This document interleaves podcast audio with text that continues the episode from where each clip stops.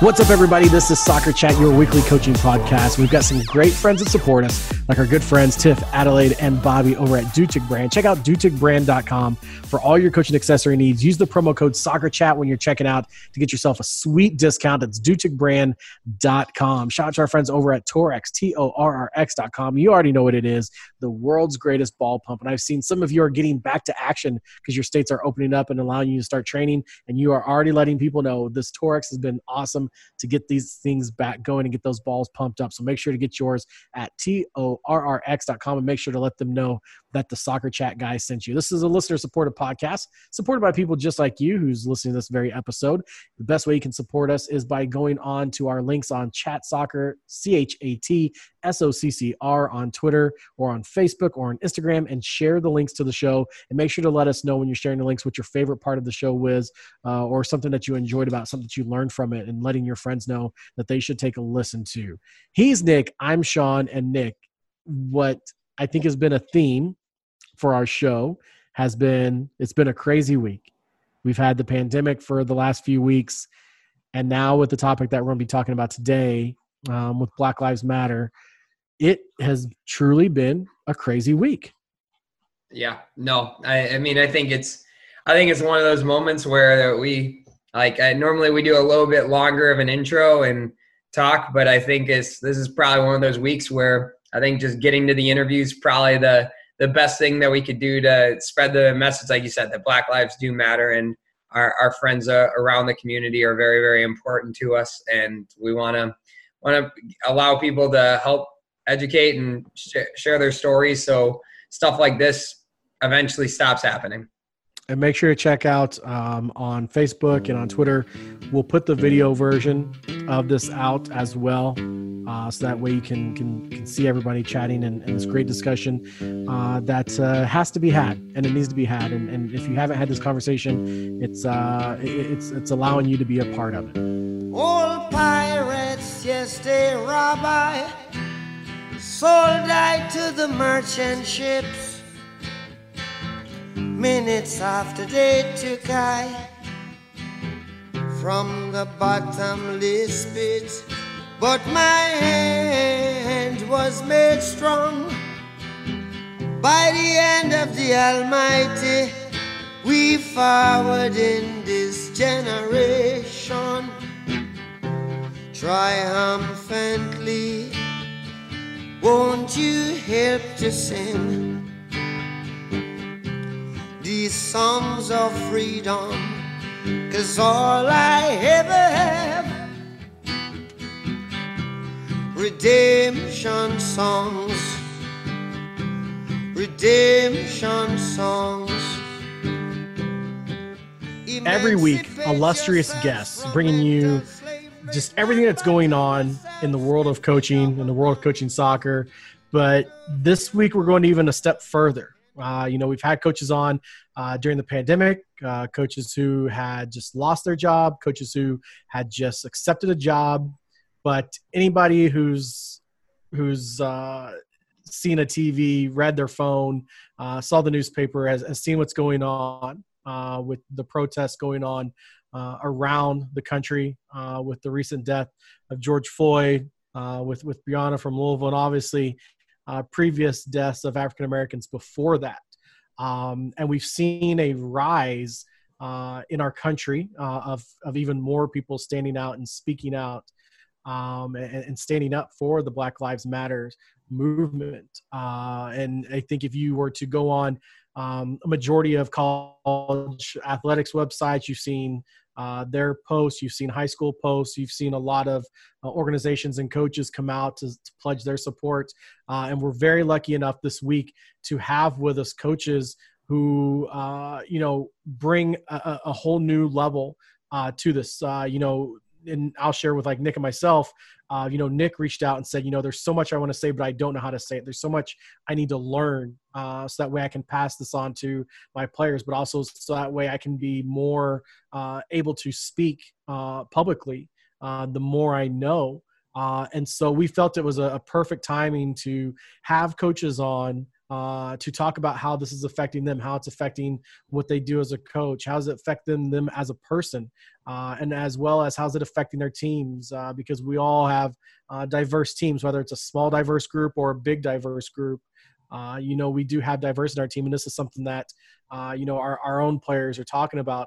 So what we'll do is we'll have everybody kind of go through, and we'll we'll start off with with Mario, and then we'll go with Alicia, and then we'll go with Yewande, and then we'll go with Robert in that order.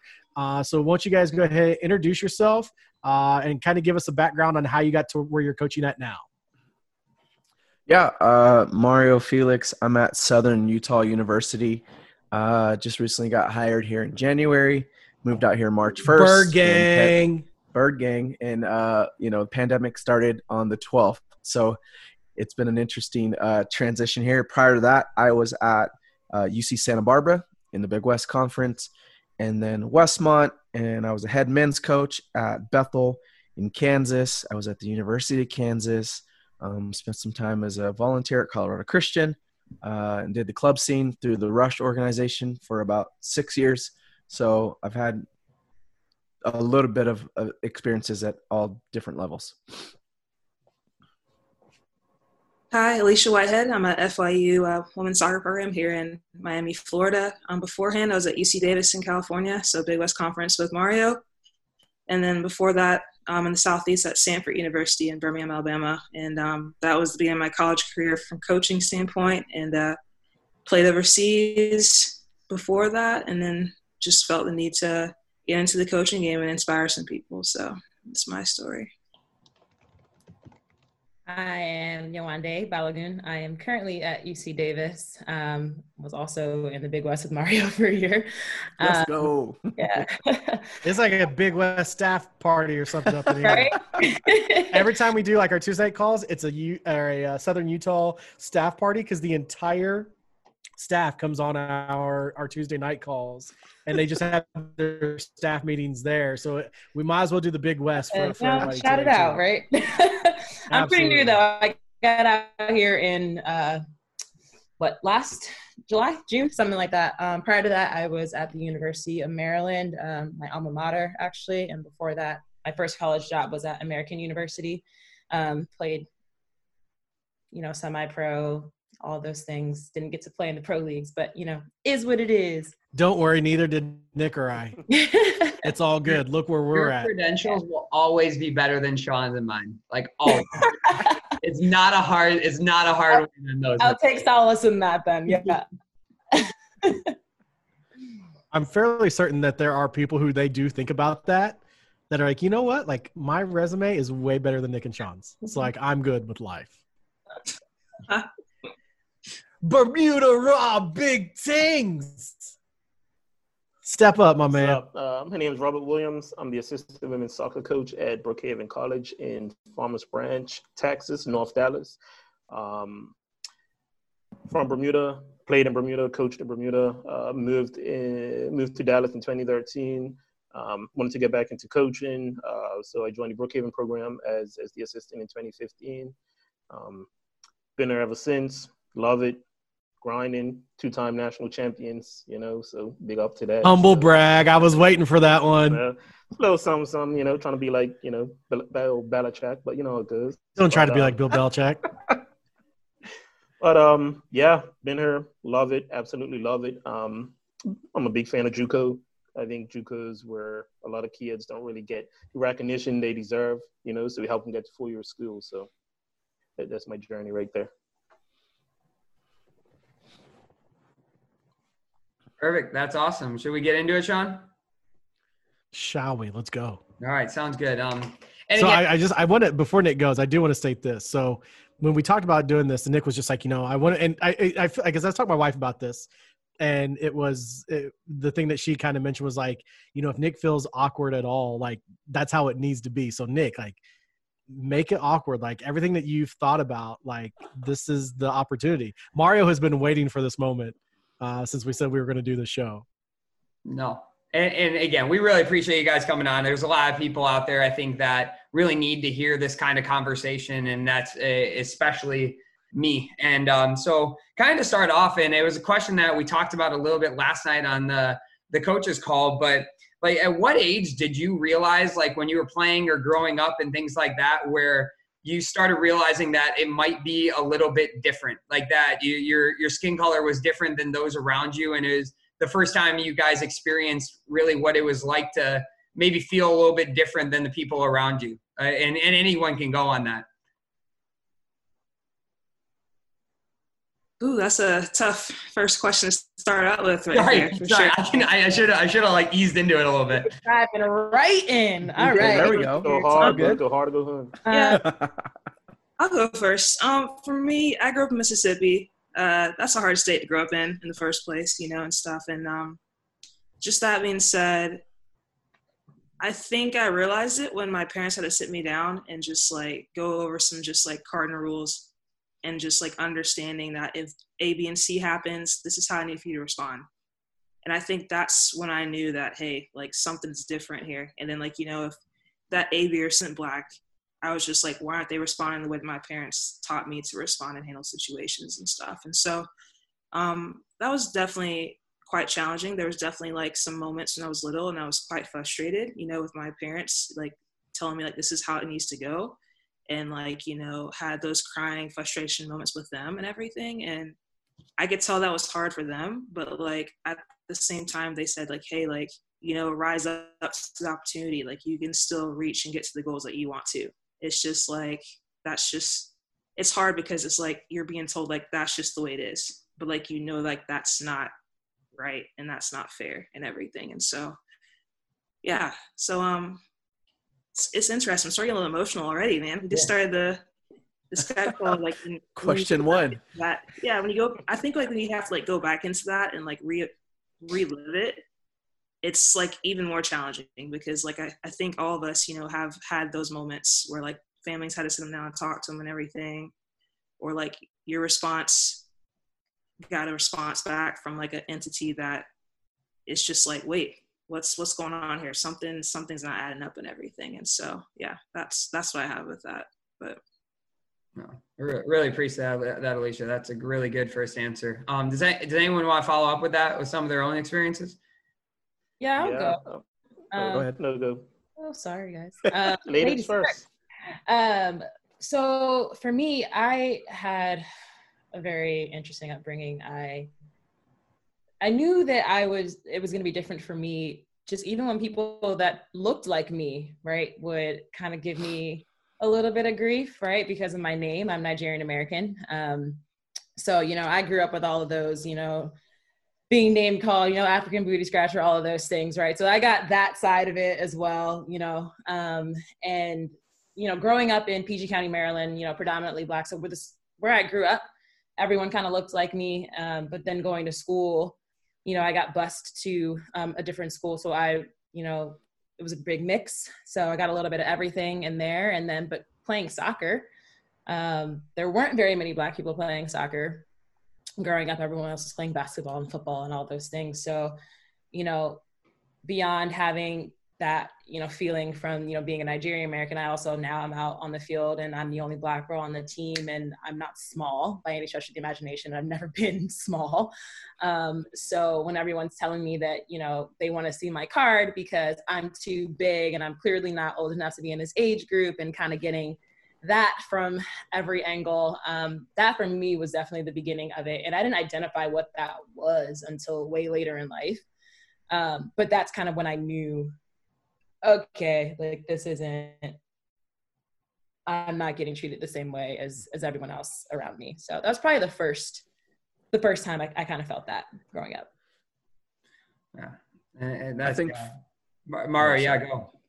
No, I um I've had a different twist on it because I I have black, Puerto Rican, Dominican, and Hawaiian, and every single one of my ancestors were put in the same situation. Hawaiians were forced to become a state. Puerto Ricans were forced to be a, a, a part of the United States, but not a state, right? And then Dominicans were a pit stop from the slave trade to America. And then I have the black culture, and I have literally Um, I'm like have 32% through my ancestry.com from Nigeria and 12% from Ghana.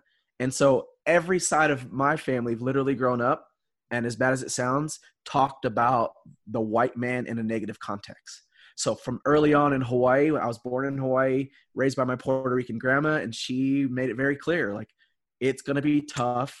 Um, where we're currently at, Hawaii was forced to be a state. Where we came from, we're forced to be a part of the United States. Where we've derived from, we were forced to go to the United States. So everything in my culture has always been like, to an extent, I don't.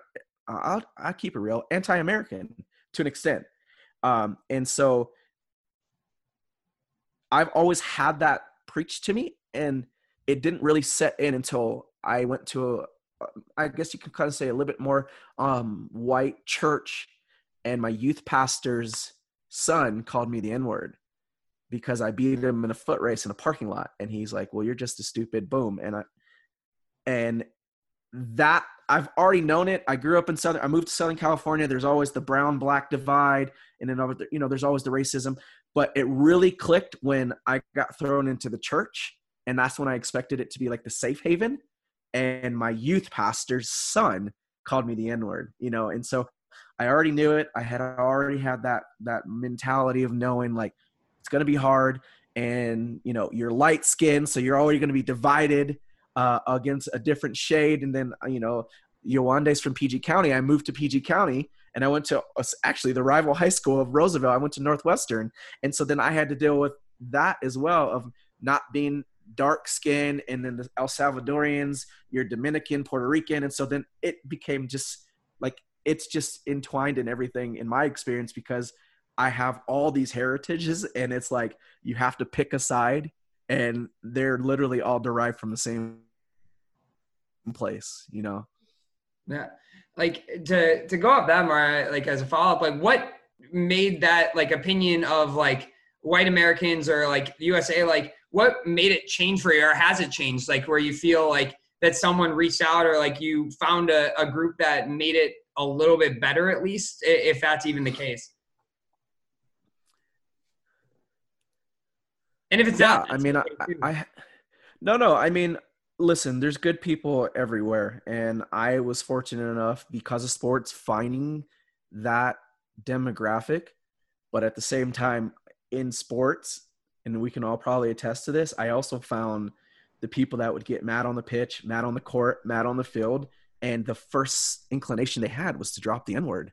And it's like, wait, so you go from zero to 100 because you got ran by because you got tackled, you got crossed over, the ball was stolen from you. And I played a lot of sports, and literally it was like, you know, it was competitive, and all of a sudden it, it turned racial, you know. And so, um, but to answer your question, I think I'll be real.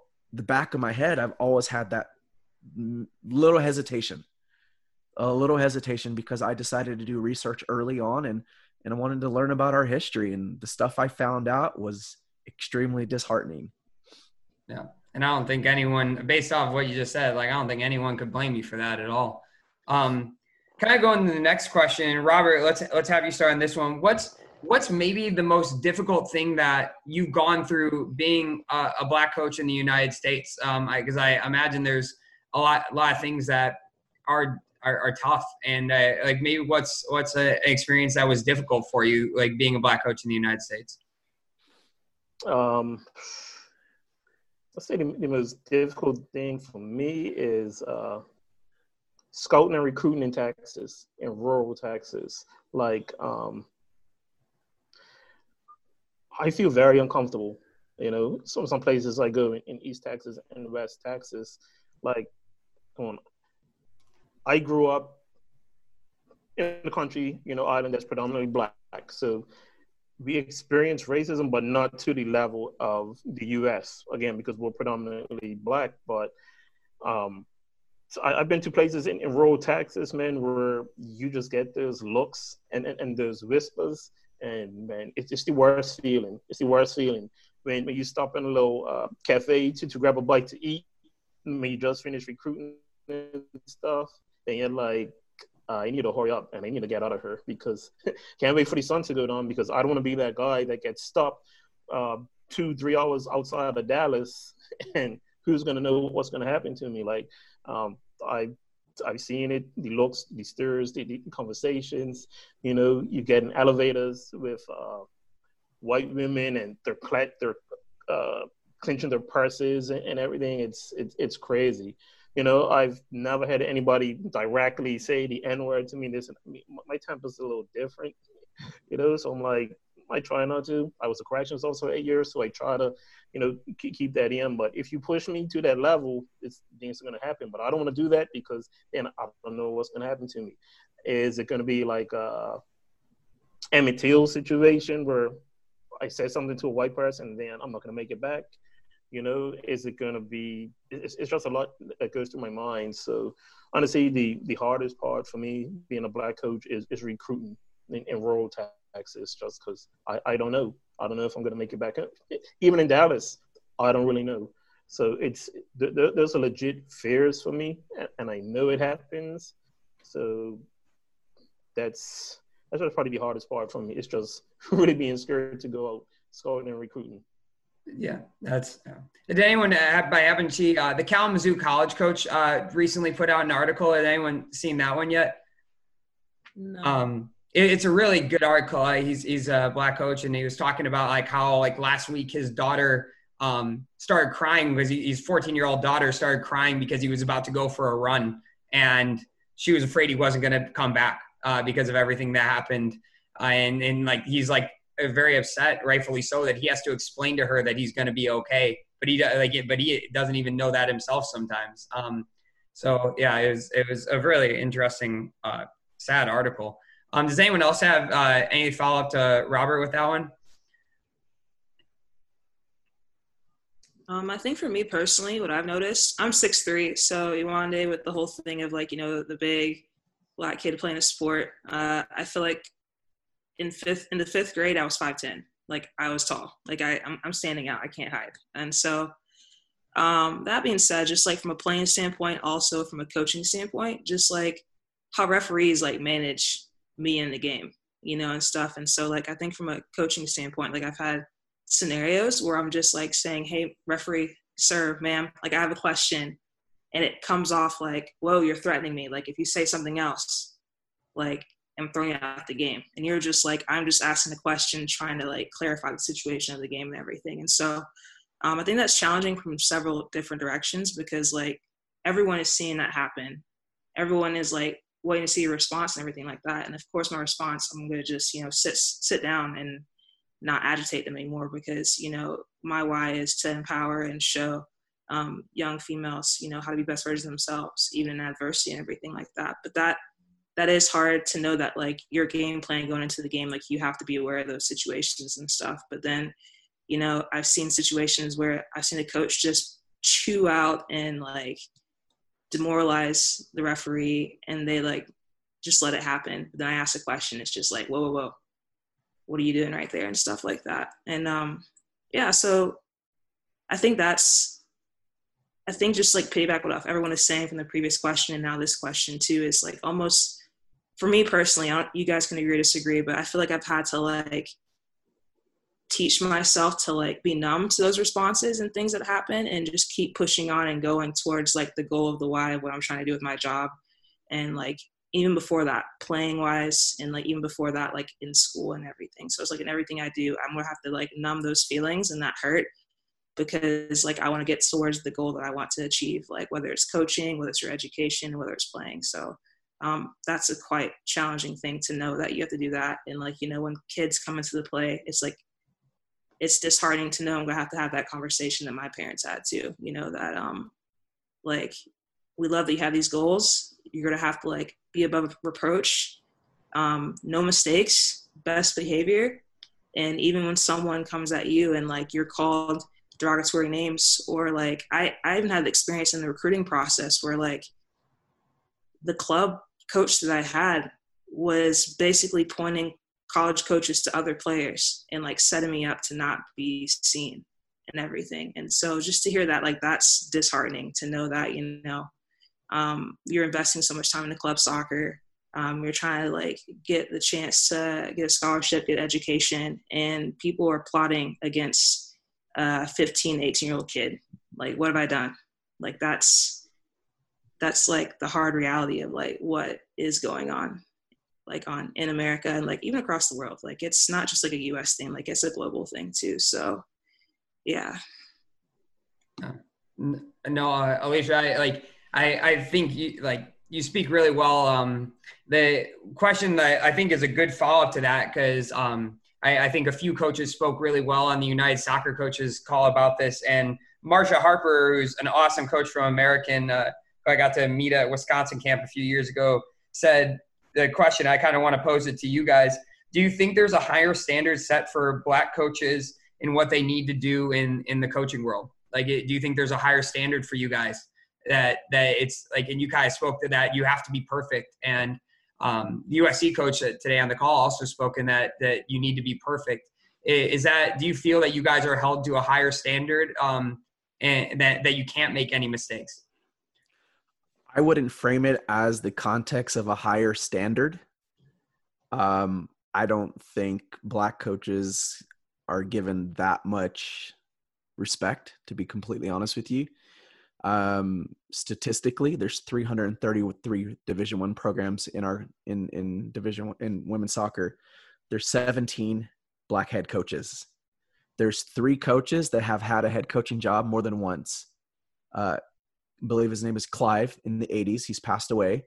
Keidane, and uh, he was at Birmingham Southern, Washington State, now at USC, and Kai Edwards. There's also only three current programs in the United States, Division One, that have more than two black people on staff. Our staff, FIU, and USC. So there, I won't put it as a higher standard.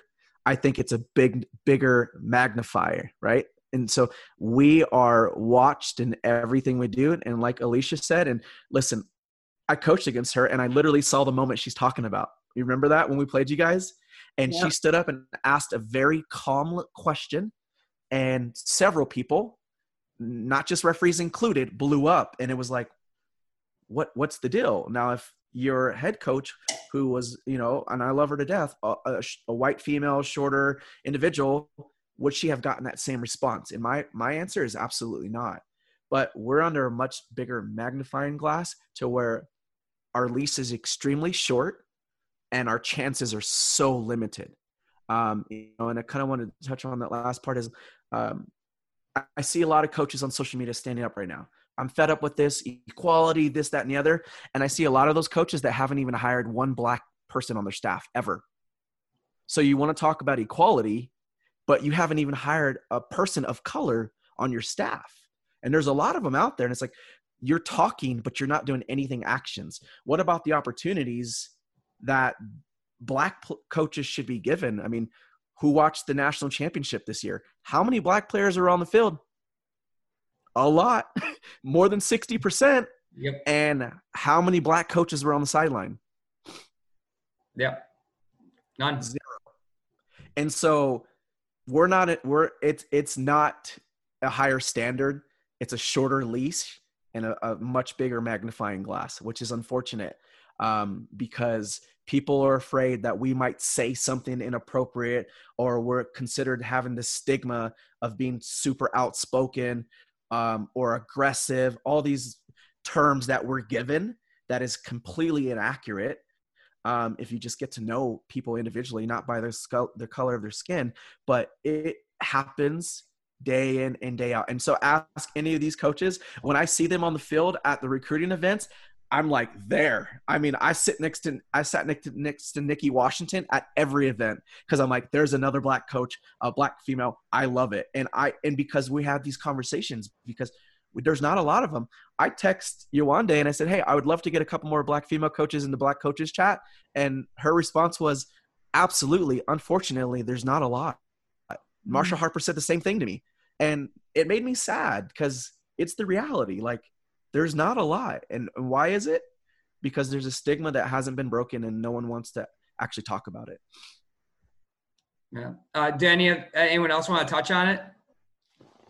No, that was marvelous, Mario. I think you covered it well. he normally does. Uh, normally, normally there's a mic drop after every time Mario speaks. He he does it on our Tuesday nights every time too. I just I just get passionate about it, man. I'm so fed up, dude. I was raised by women. My no men were really around. I was raised by my grandma and and three black aunts and and everyone around me was a female. So they were black and they were female, which is an even much tougher life than I have to live. Let's be real. And so I saw it on a daily basis. And so it frustrates the hell out of me. And I have a daughter. So I'm trying to fix as much as I can, which I know isn't going to happen. But you know, I want any change that I can create. And that's why like, yeah, it might be mic drops every time, but dude, this is, this is something that is near and dear to me um, for personal reasons as well as professional reasons. No, it was it's, incredible. It's, it's definitely hard to uh, go after Mario. I mean, damn, mic drop moments, just like, how do you even top that? So, no, but uh, his, his right, you know, and even if you take it outside of college stuff, you even look at professional sports like the NFL, like everywhere else, it's like, why aren't there more black head coaches in, in the NFL?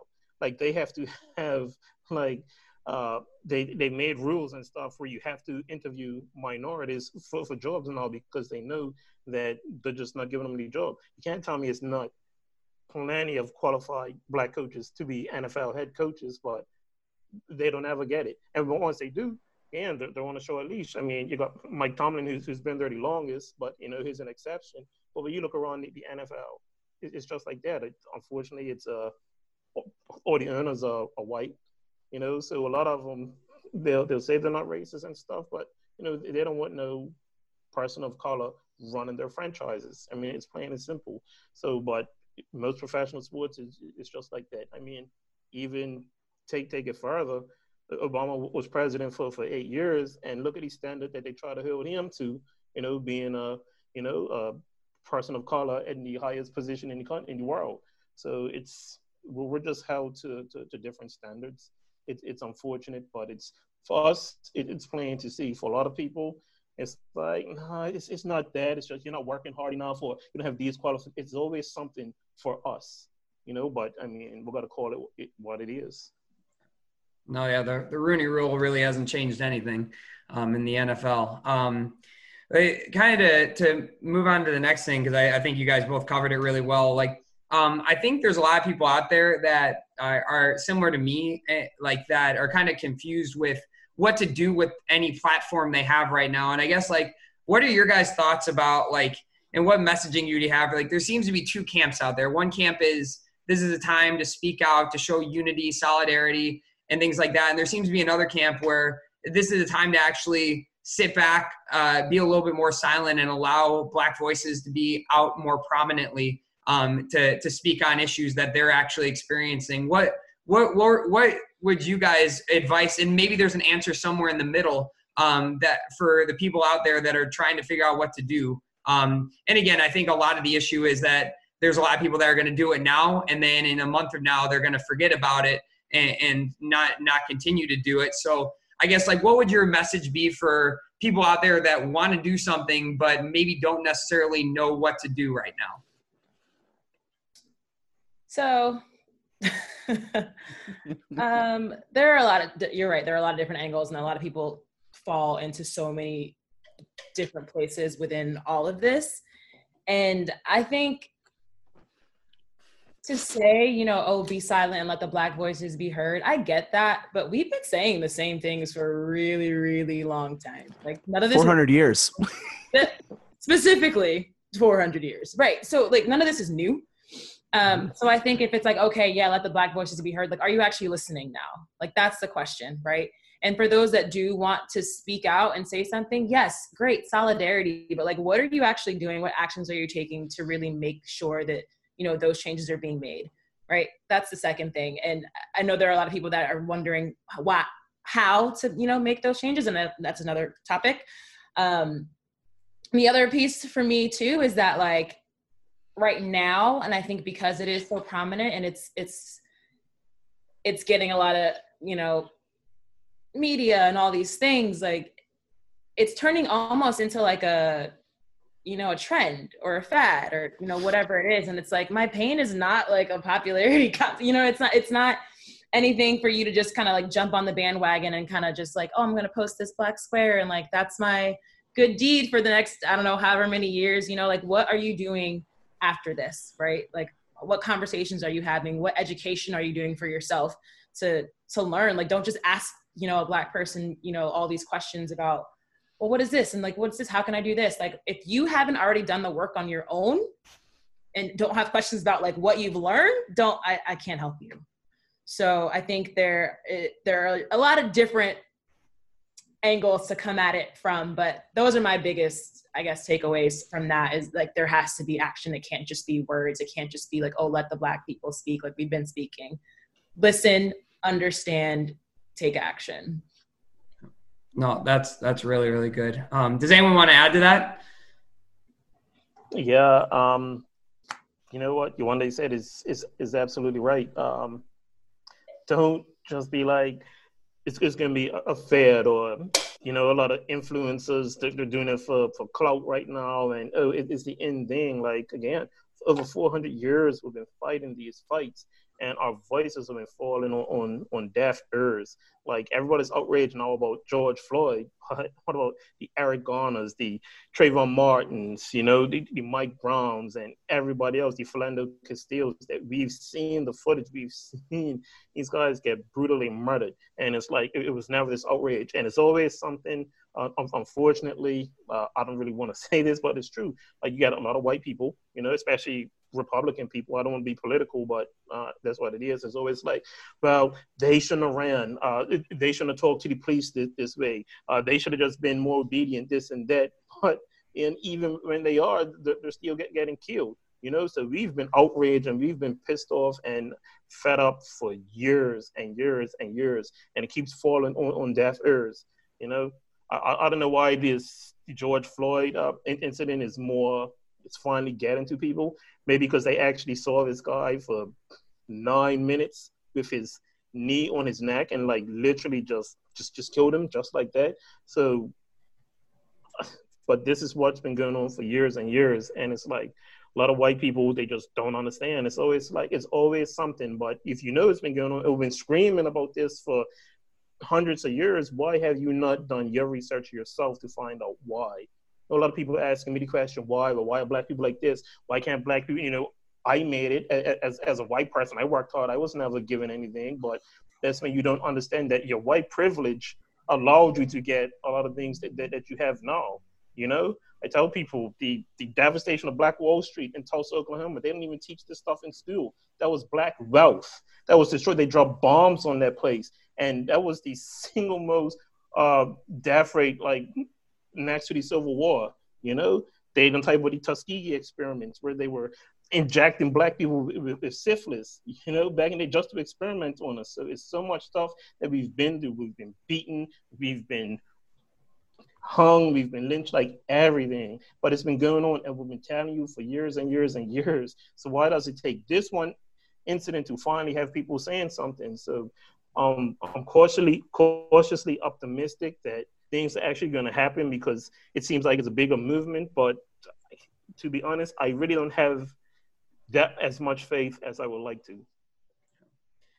Yeah, yeah, no, for sure. I think, I think, uh, like, just a cover of my, I think, a lot, like, and this is not an excuse. So hopefully, it doesn't sound like. I think so many people, I would imagine, similar to me, who just like didn't ever see a ton of overt racism. Not that racism wasn't cur- occurring in in a lot of different ways, but didn't I don't have people around there that are like saying the N word, that are doing like really negative things. But there's a lot of other layers of racism, and I think that I, it's really opened my eyes over the last uh, week, and it's been it's unfortunate that it took that long um, to see like how much other stuff is occurring and that that it's as bad as it's been um, for you for everyone that's uh, that's black for as long as it's been. And I and I, and I, again, I'm not here to apologize for the entire white race or whatever. It's not my place to do that. But I think that there's a lot of people that really like don't understand what you guys are going through, and I think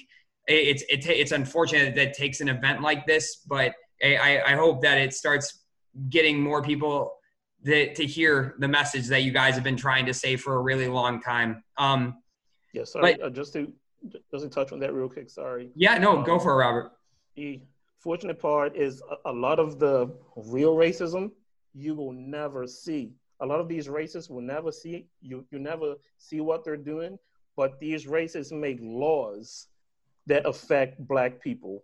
You know, you, you're not going to see when they get denied jobs, or we're not, not going to give you a loan, or we're going to give you a loan, but your interest rate is going to be that much higher, even though you're at the same risk uh, as a white person.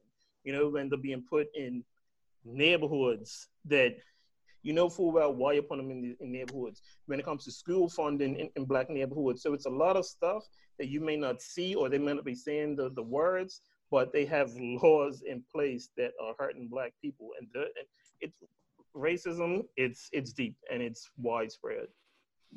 I kind of wanted to just add on that real quick. I think um, and not not anything towards you nick but yeah. i think the white community sees what they want to see mm-hmm. um, more so than than none but um, gentrification has been a consistent form of racism for as long as we've established as a as a country um, you know black wall street one example right but you go to any inner city um, any places that we've been growing up it's no longer looks the same, right? There's these multi-thousand dollar townhomes and condos and shopping centers, and they're continuously trying to inflate prices, which don't allow these families to be able to afford to live there anymore. And then the job opportunities are less and less. So it's a systemic oppression, right? And so it might not be just right in front of your eyes, but if you look through history, it is literally built into our culture. And gentrification is the most like uh, right in front of your face form of racism and people don't recognize it. They just see oh sweet new condos. Oh sweet an in and out burger. Oh sweet a bed bath and beyond. But they don't realize the fact that that whole block used to be a neighborhood where people were able to afford it and have a house but now they're put into you know these even worse areas and living situations because that's all they can f- afford. So then now you are repeating the process, and the stigma against black people and inner city black people continue because gentrification has continued to confine a whole entire race on a consistent basis. Uh, uh, no, that's and, and, again, that's that's stuff that we definitely don't see. Um, so I, I, yeah, thank you, Mara.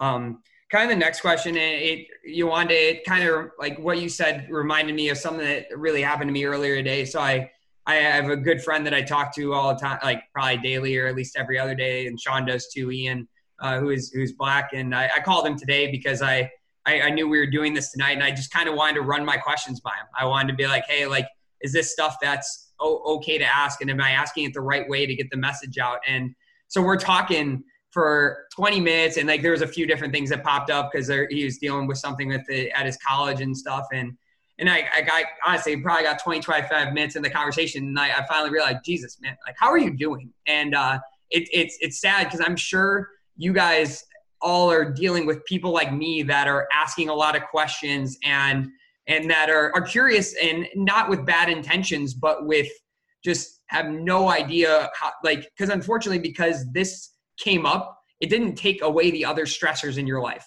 The the things in that in coaching, the things with being a dad, Mario, the things with being like any anything that is another part of the big parts that make you you guys who you are how how do people not like i think you want to you spoke to it pretty well where we gotta we have to do our own initial stuff so when we come with questions they're at least a little bit more specific but how do we not overwhelm you guys at a time like this? Because, and then of course, Ian being the best, like the great friend that he is, like we talk and he's like, he, we talk about like how he's doing and stuff like that. and he's like, and of course he's asking me like, how, how's your fiance doing? Like, how's the wedding planning going? Cause he's such a, such a good guy that cares about me as well. But like, how do we not overwhelm you guys in this time?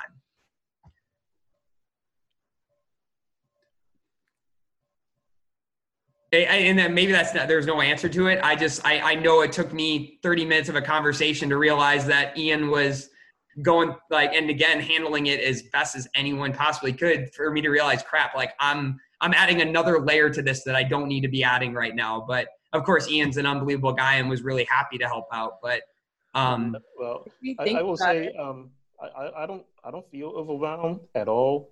I, I actually appreciate it more than anything. Like it's conversations that have um, they, they should have been going on a, a long time ago. So when, when, when anybody asks or they want information or they want to help or they want to know how black people feel about this, I'm, I'm, all for it. Trust me, I've always been since, since day one. I'm the easiest person to talk to. You know, I'm very open. You know, I'm a, I'm a super extrovert. Extrovert. So for me, it's I I love it. So if anybody wants to ask me any questions, how I feel, like me and our, our head coach, you know, we've been um, having a conversation you know, because you know he's a 60 year old, you know, white guy, you know, Republican and stuff. So um, he, he just has been asking a lot of questions, but he, he never really knew uh, why is this or why is that. So I've been answering uh, a lot of his questions. I gave him, you know, some some books that, he needs that he should read and stuff. So no, I'm, I'm all for it. Love the conversation enjoy it. If if I can help reach somebody else, like a, a white person, who can therefore reach you know other people, and, and we start to train like that, I'm always so I'm, I'm never overwhelmed with that personally. No, that's very. Any does anyone else want to touch on, it, or is is everyone kind of eh, kind of in the same boat as Robert with that one? Go ahead, Mario. you got it. Mario been over there doing stretches, getting ready for this one. Every time my Mario does a sit up, I know I'm gonna hear. So I'm gonna hear. Well, I think I feel, I feel bad because I, gonna... I push everybody to Mario because I'm just like he's so well spoken, and like people oh. probably listen to him a lot more than they do me. So I'm just like eh, Mario's probably laughing on inside right now because like how many times I've tagged him in posts to people who like have asked me, and I'm like, you should really talk to Mario. Oh man, yeah, you look at Mario, I'm just pumping like, you up, man. I'm putting man. you over to everybody. Man, it looks like Mario is about to step into the octagon. Right? I mean, I'm ready. No, I think Yewande and I were actually probably going to say the same thing. Yeah, that's and what I think. If, for it. correct me if I'm wrong. Um, it's not my job to educate the white community. It's it's not. I mean, it's their job, and I, I, I don't mind having dialogues. Don't get me wrong, but um, I'm not overwhelmed in the dialogue yet. I'm overwhelmed in everything else. Um, that, can last two weeks. Um, you know, we haven't mentioned Ahmaud Arbery, who was chased down by people in his neighborhood because they thought he was stealing in, in a construction site.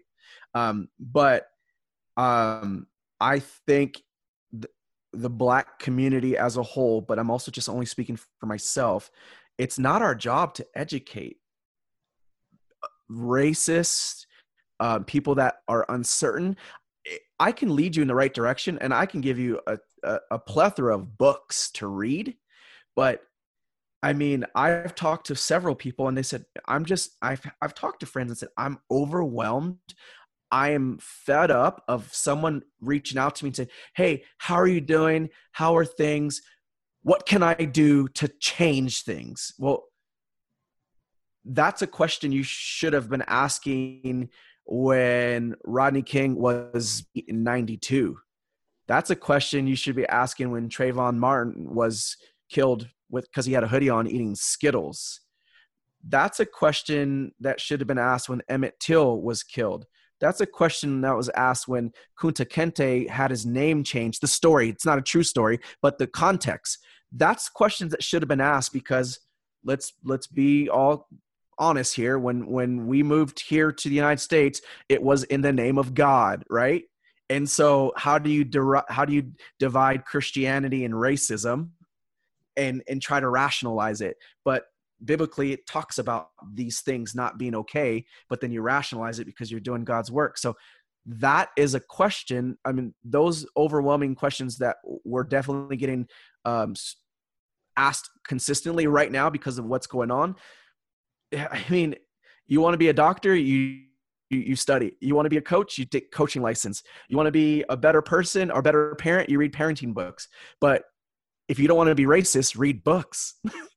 you know, ask questions, but do your own homework, do your own research. You know, I mean that that's me. Probably not what Yewande was going to say after I started, but um, no, it was pretty pretty accurate. Um, like that overwhelming piece, yeah, it does come from like all of this kind of happening at once and still hearing people go okay he was killed but you know there's there shouldn't be a but like it's so much in front of your face and it's like these are things that we've been saying and been saying and been saying and it's like now you want to listen and then you want to come to us like we've been telling you um so I think now I'm just like it's I'm I can't I can't say much more than you know what we've been saying that you didn't want to see or hear. So that's kind of why I'm just like, all right, like take a time out, do your research, and then we can have a conversation where you're prepared to have a conversation. You know, um, so yeah, it was it, that, very similar to that for sure. Um, I mean, I, have definitely had you know white friends reach out, and you know, I haven't had as much of, of the what can I do? A lot of it is just like, I, I see you, I'm with you, and I support you. And I definitely, for sure, appreciate that because I, I, know it's kind of like I know who's in my corner, right? I know who's trying. Um, but it, it's not a, uh, there, there, there wasn't much overwhelming from that. It's mostly just kind of seeing all of this and just being so shocked by the number of people, not necessarily in my circle, but that are still just confused or like not understanding about what's happening. So that's that's kind of where I'm at. No, again, all all somewhat different answers, but all all very good answers as well. I think it's it gives a lot of perspective to to people that are curious about it, which is is really really good. Um, kind of they, they, I want to switch because we are all coaches. Um, for players that are out there that are, and again, I, I think you guys are in a very good, unique position to be able to offer guidance to players that are curious about what to do right now, especially like I've had, I've been talking, we, we have a few uh, black players on our team and they've been talking to me about going to the protests and things like that and what they do. But a lot of them are like kind of scared too simultaneously. They're, they're kind of scared because they, they want to go to the protest, but they've also seen what's happened with police and some of the, the um, protest groups. And I guess like for student athletes that either are in areas where protests are available or student athletes that maybe are in like a very rural area where like protests aren't uh, something that they can easily get to or go watch and be a part of what would your advice be to people that like you would like to continue to support their teammates that might be going through something right now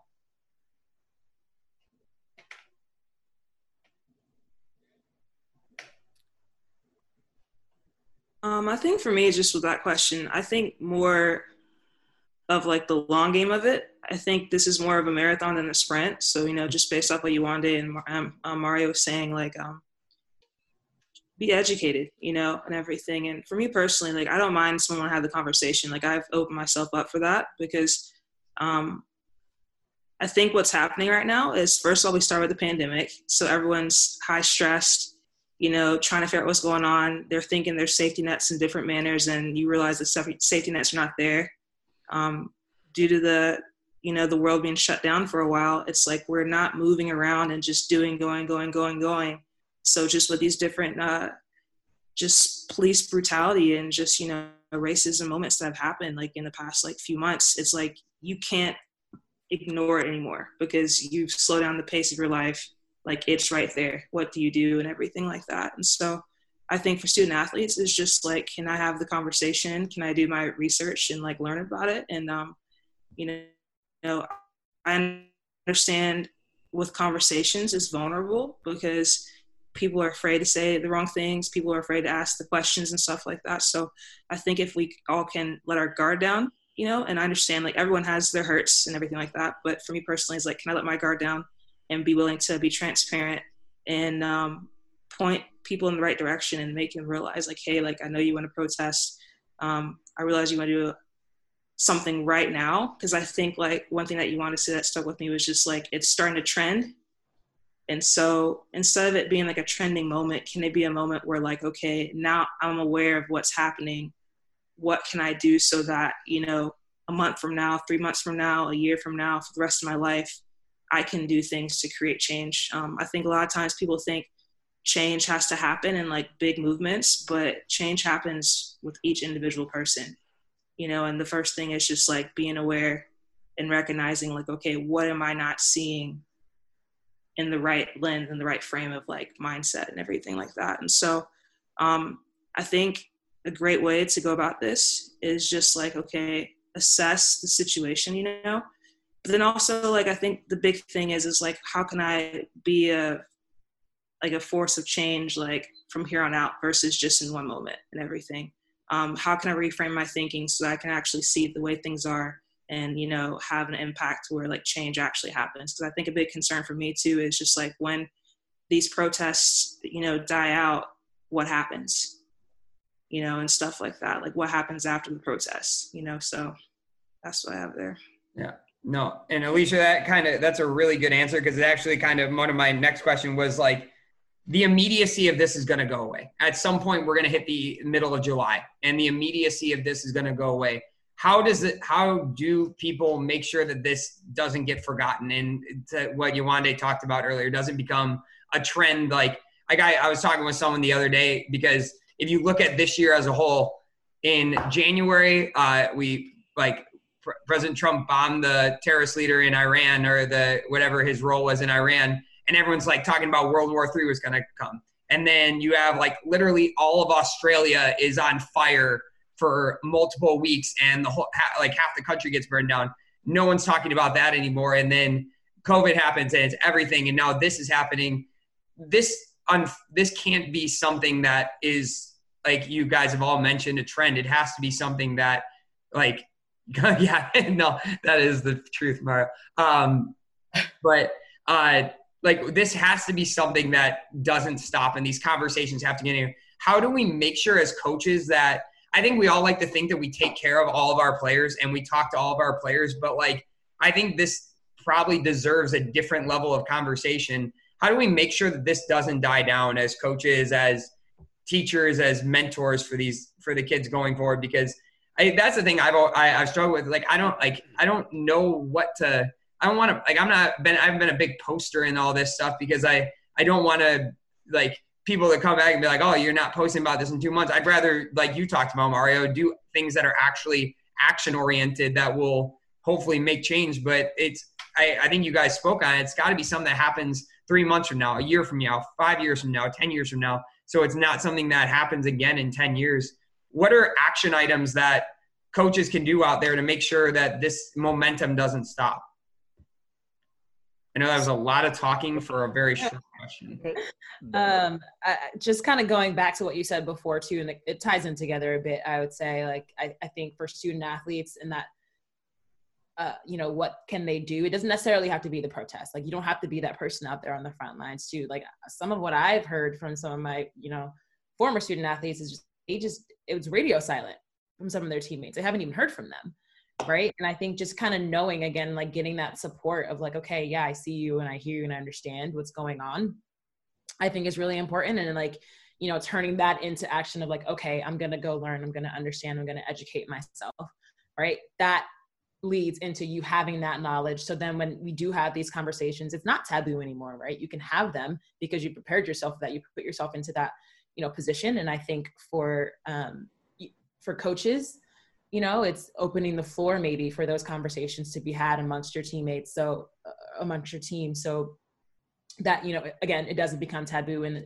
they have that that space to have those conversations. And i think that's really what it's always been is just that it was never okay to really talk about um for whatever for whatever reason. So i think kind of having those conversations and you know whether it's i think you know having weekly talks is like that's much um, like a lot. But you know, again, like kind of check-ins or you know whatever it is and like again now now that we're here i think it'll make it easier for coaches to have those conversations and maybe even for student athletes to be able to express those things more freely you know when something maybe not like this but something you know racial happens in the future. Yeah i, I agree. I totally agree. Um just think just keep educating yourself. Read. It's plenty of books out there. Even if you don't like to read, it's got audio books out there. It, it's plenty, plenty things you, you can do. Uh, you can they can have uh, groups that get together bi-weekly or, or once a month to, to, to have the, these conversations and stuff. But overall, even outside of coaches, what everybody needs to do if you want a real change, the, the, the problem I have, you know, when I turned 18 in Bermuda, I couldn't wait to go and vote because I knew I'm gonna vote for my people who I felt that's gonna be the, uh, do the best for me. But I find her in this country, so many people don't vote, and when they vote, they want to do the presidential election, and they don't really vote in their own state elections. If you want to make changes in your states, you have to go to the polls in your states. You want to make change, this DA isn't helping you, if you know that uh, these white guys are getting sentences that are way less than a black person with the same crimes, or these police officers are getting off and stuff, vote them out of office. You know, you want uh, more Black history taught in schools. You know, because they don't teach a lot of it in school, not the ones that, not what they should. Vote for a new uh, school superintendent. You know, vote for a state, vote for a new governor, vote for a new mayor. Like a lot of stuff that it, needs to be a movement where people get out to vote. And I've heard people talk all the time about Texas as a red state. I've been here long enough. I want to say Texas is a red state. Texas is a no vote state. Too many people are afraid to get out there and vote because when they, they had the last election, but you looked at the millions and millions of people that didn't vote, and n- nobody knows which way they would have went, but that could have made things go a little differently. But too many people take it for granted. People died and fought for the right for you to vote, and a lot of people don't do it. So you want to make change too? Be that person. Encourage everybody to get out to the polls. If some people have never voted before, get them out to the polls. You know, if, if you want something, you want change, that's going to be a part of it. You have to do that. You mentioned you know just one of the many things that people can do.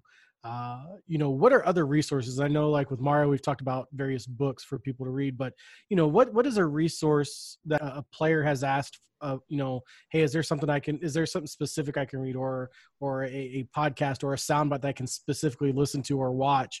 Um, you know what are some good resources for those student athletes um, who are wanting more information on this. I think, you know, obviously, like you said, uh, at least in the college uh, range, you know, we all of our kids are able to go vote. Um, you know, and, and, giving them the, the knowledge and the power to go do that. What are some other resources uh, for those student athletes uh, who are looking for more information on how to continue to to to put an impact and make that change happen?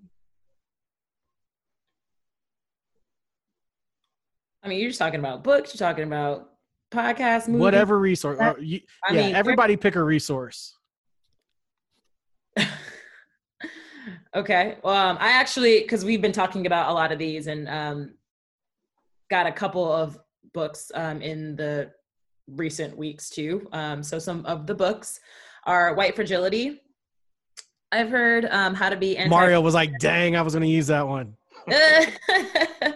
um, how to be anti-racist is another one. Um, I mean, there's, I mean, I watched 13th on Netflix like years ago, and even for me, like that was you know part of my own education, and I was just like, man, it's worse than I thought, you know. Um, so I mean, there's, I'm trying to think what else. You got the the the new Jim Crow.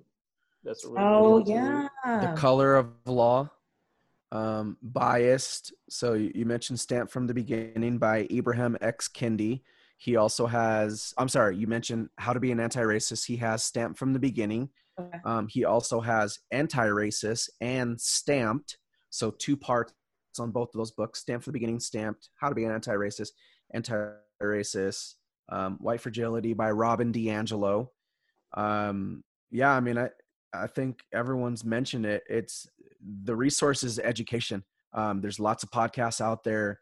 The books are phenomenal. White Fragility is an amazing book because um, we all understand that no one wants to talk about race, and White Fragility talks about why um, the white race is talk about racism.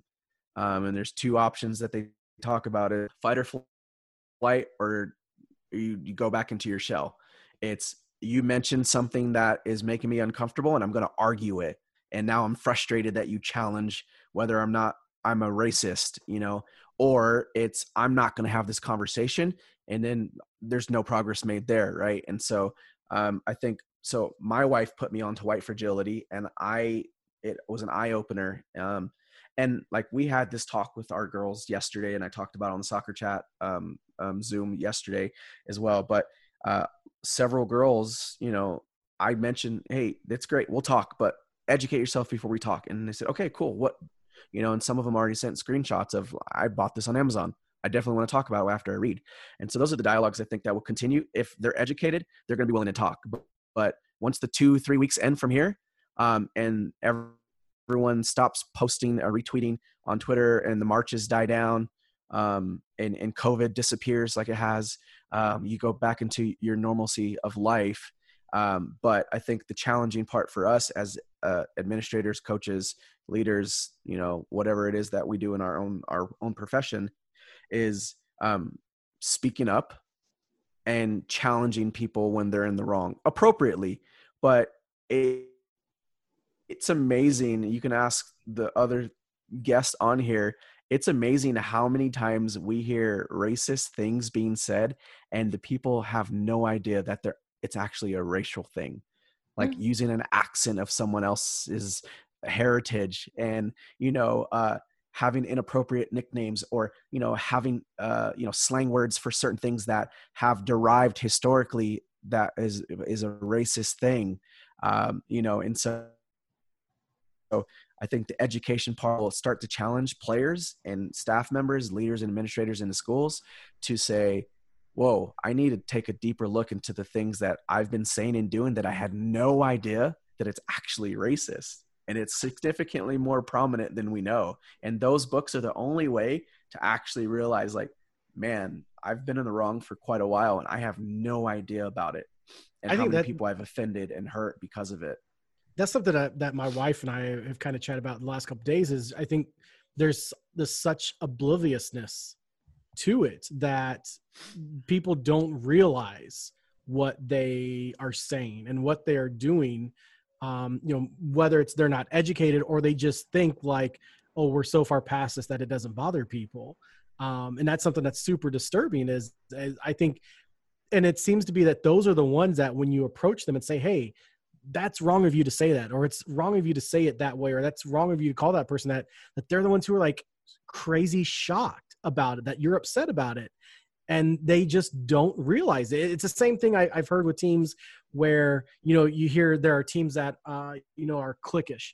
And you can normally see that all the minorities on on the program are all in one of the groups and the other groups don't notice that you know that that group of minorities think well this group is racist because every time that they have something we're never invited.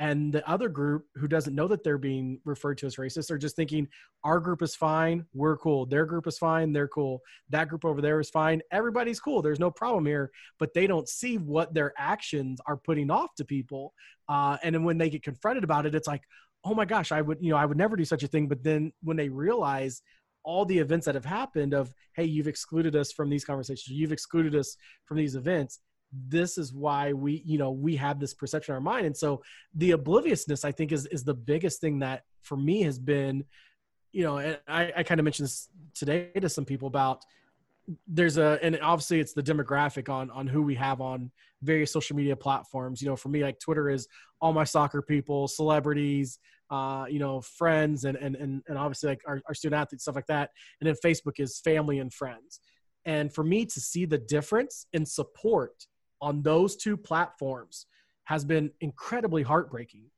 And I, I found myself today thinking, okay, maybe yesterday uh, on, on Blackout Tuesday with people putting the information out and saying, you know, we're standing with this and here's things that you can contribute to. Here's things you can educate yourself with that I found myself like waiting, waiting for family and friends of mine to support family and friends of mine. And to see who wasn't it, it kind of made me wonder like do they really think that way? Or is there a fear to say something? Or is it that fear of i don't know what to say?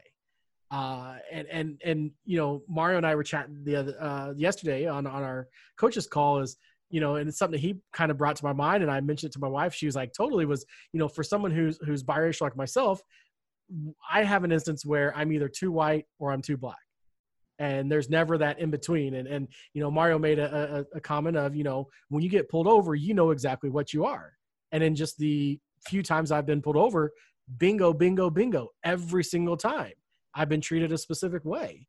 And it, it, again it's that eh, even to my own obliviousness you know having people from high school call and and you know apologize for things that i even at the time i wasn't aware of you know things that maybe were being said about me or said about someone else i just i wasn't in tune to what they were saying that now it's like oh my gosh like the obliviousness that i may have had as a youth now maybe that obliviousness is also something that's going on um, with, with, within the society and, and just within just I, I think also that with society, I think we're also massive airheads that we just worry about what's in our own bubble. We don't really care about the bubble on the outside of ours.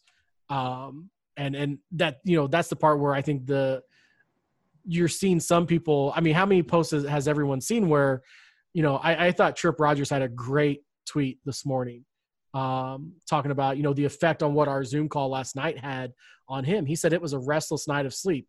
He was someone who, when Kaepernick took a knee, he was mad as hell and you know was outspoken about it.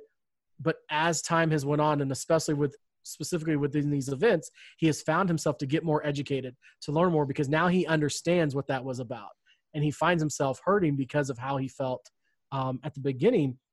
And for me, like it's like okay, even if there's one person a day that gets affected that way that's that's the direction we're trying to go is to educate more and for me uh you know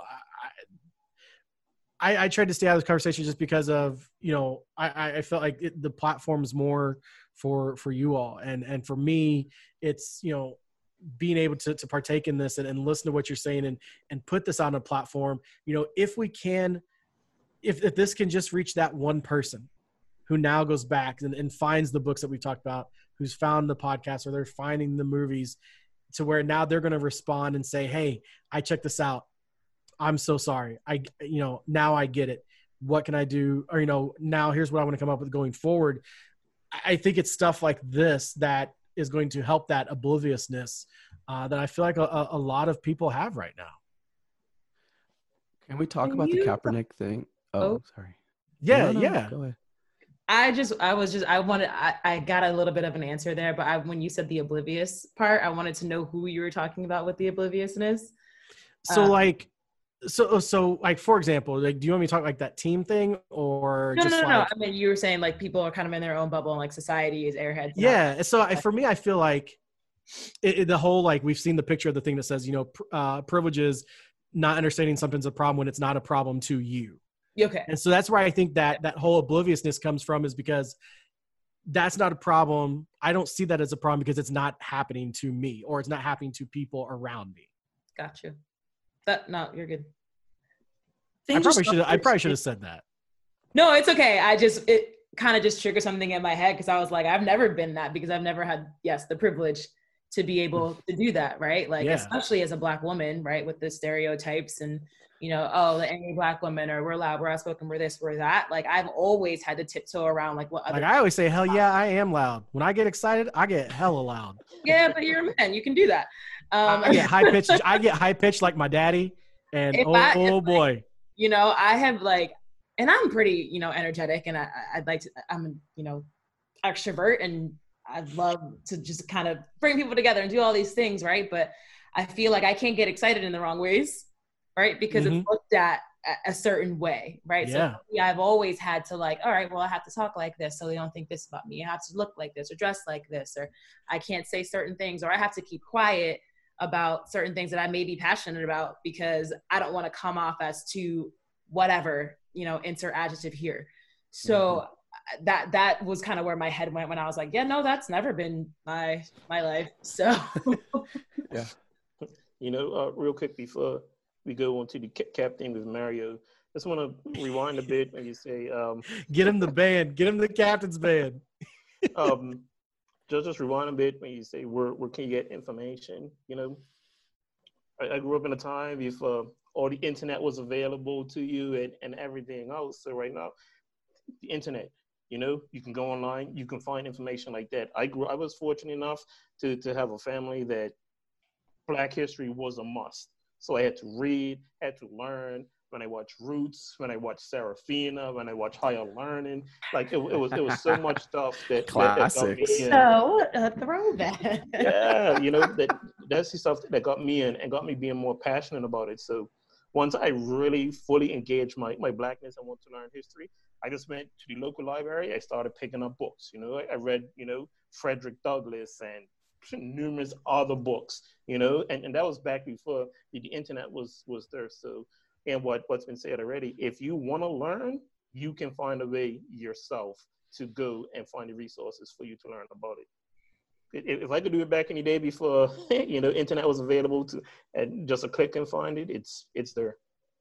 Robert's like, man, I was at the library so much. Now all these kids can just do it on their phone. no, damn kids, privileged Late, late, late. They don't know anything about that, do they, Robert? no. Oh, man. He's like, we, we have no Amazon. Just buy a book, get it two days later. I know. No, let's Mario, you had something. to, to, to the UFC champ. I, I just kind of want to touch on the Kaepernick thing because um, I think there's going to be listeners here that still don't get it, Did anybody see Drew agree. Brees today? and that's why I, I, I wanted to talk about it. So, So, Don't get me started. so do you want to talk about Drew Brees real quick? Well, so I, I- you know, just I guess I'll quick paraphrase it was he basically came out and said, you know, he's not for anyone who's disrespecting to the military and disrespecting to the American flag, which again, that was never the intent of what Kaepernick was doing. And I was really proud of how many NFL players came back at Drew Brees, including teammates and including guys who he was buddies with. LeBron came out about it, and I uh-huh. everybody knows I'm not a a LeBron guy, but I even as soon as he posted it, I told my wife I was like, "Woo, LeBron brought it," and like I was like pumped about it, and Yeah. that really, and again, I think that's the obliviousness because I think LeBron said it best, like you still don't know because you don't listen. So go, Yeah. Captain Mario. The floor is yours. um, when people will say, you know, it's disrespecting to the country, to the flag, to the military, you know, when Kaepernick first started to protest, he was sitting on a bench and a veteran said, Hey, man, Yes. I love what you're Mhm. doing. I want you to take a knee. I think that's more respectful. Mind you, this veteran had done time at war, had an, an amazing career, medals. I mean, well respected in the military. And this white Did, didn't he work for the 49ers um, at the time too? Like he was like a an No, assistant I don't or know an necessarily office if he had guy? a. I think he was. I think he was in, a, in a, an administration role, yes, or like yeah, because I, I attached remember to like, the he, I know right? he worked for the 49ers too right? at right. the same time. And so, what people don't understand, you know, is they're looking at that one little detail and not the fact. And we talked about it already. Is you know when he started doing this, he was taking a knee for several instances, but one of those instances, and put it in a little bit of perspective for the listeners that still be like, I don't, I don't agree with it. That's fine. Well, I served in the military, so I'm okay with it. And I have military friends that are okay with it. So who are you to rationalize whether it's okay or not when the ones you're saying it's offending are saying, I'm not offended because I'm not offended. But uh, what I'm offended of is that they negate the fact that 249 black men were killed unarmed. And it's like 13% of the people, the police force, have actually been charged for those crimes. You know, uh, George Floyd's uh, murderer had been part of two separate instances where people passed away, and he was still in the workforce. And if, like Will Smith said, this has been taking place forever, but the only reason it's big now is because it's on camera, right? yeah. And so when when he was saying like, listen, guys, I'm taking a knee because this is something that needs to be discussed, and some people still don't agree with it. But the reality is, is if you do your your research and, and you learn about history, about how deeply rooted this is, not just in the United States, in the world. I mean, read Stamp from the beginning. Ibram Kendi talks about um, in Africa, the Europeans used to go down there and convince blacks that they were uh, demons on earth. That's why their skin was dark. And in order for them to be saved and lighter skinned, they had to go to Europe because they didn't have as much sun. And so they taught them English and convinced them that they were possessed, demons from earth, because of their skin color, and they needed to be saved and cleansed. I mean, and that's, I'm talking about hundreds, thousands of years ago. That was how they were convinced to start making these moves. And then they convinced black leaders in Africa that they were doing God's will and they were going to send them off. You're going to get money, you're going to provide for your family, this is God's will, and we're going to send off your people to other places to to now become cleansed of your demonic possessions.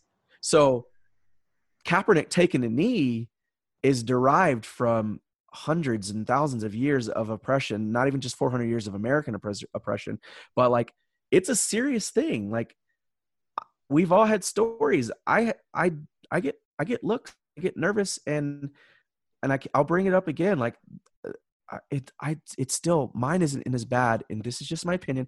Listeners will get mad, whatever. Is the black female has it even worse? I mean, you have to live in a stigma, yep. and so think about the fact that you know everyone is trying to complain about a knee or oh why are they rioting and looting? He took a knee so that didn't happen. And they ignored him. And then they ignored eric Reid. they ignored kenny stills. They ignored you know all these players the us national team megan rapinoe taking a knee. They ignored all those people.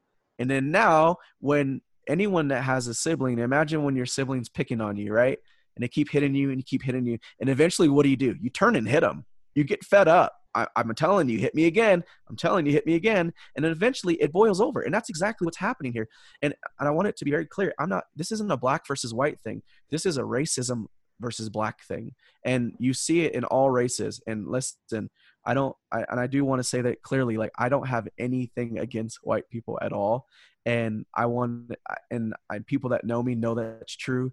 But I also want them to understand, like, this systemic oppression has boiled over in so many of our lives that education is the only way to fix it and speaking out is the only way to fix it because nick think about this if you're outspoken on social media about your feelings because you strongly believe in this one or two people that might disagree with you says man i really respect nick i've always respected nick he's standing up for this maybe i should do a little research now no. but and i said it yesterday and and, and you know silence is deafening and when we're asking for support of our friends and on our close ones and our relatives, and they're saying, "How can I help you?" and I said, "I need you to speak up if you believe in this," and then they don't. Well, your silence is deafening to me, and now I've just basically kind of taken you out of my circle because that was just words and not action.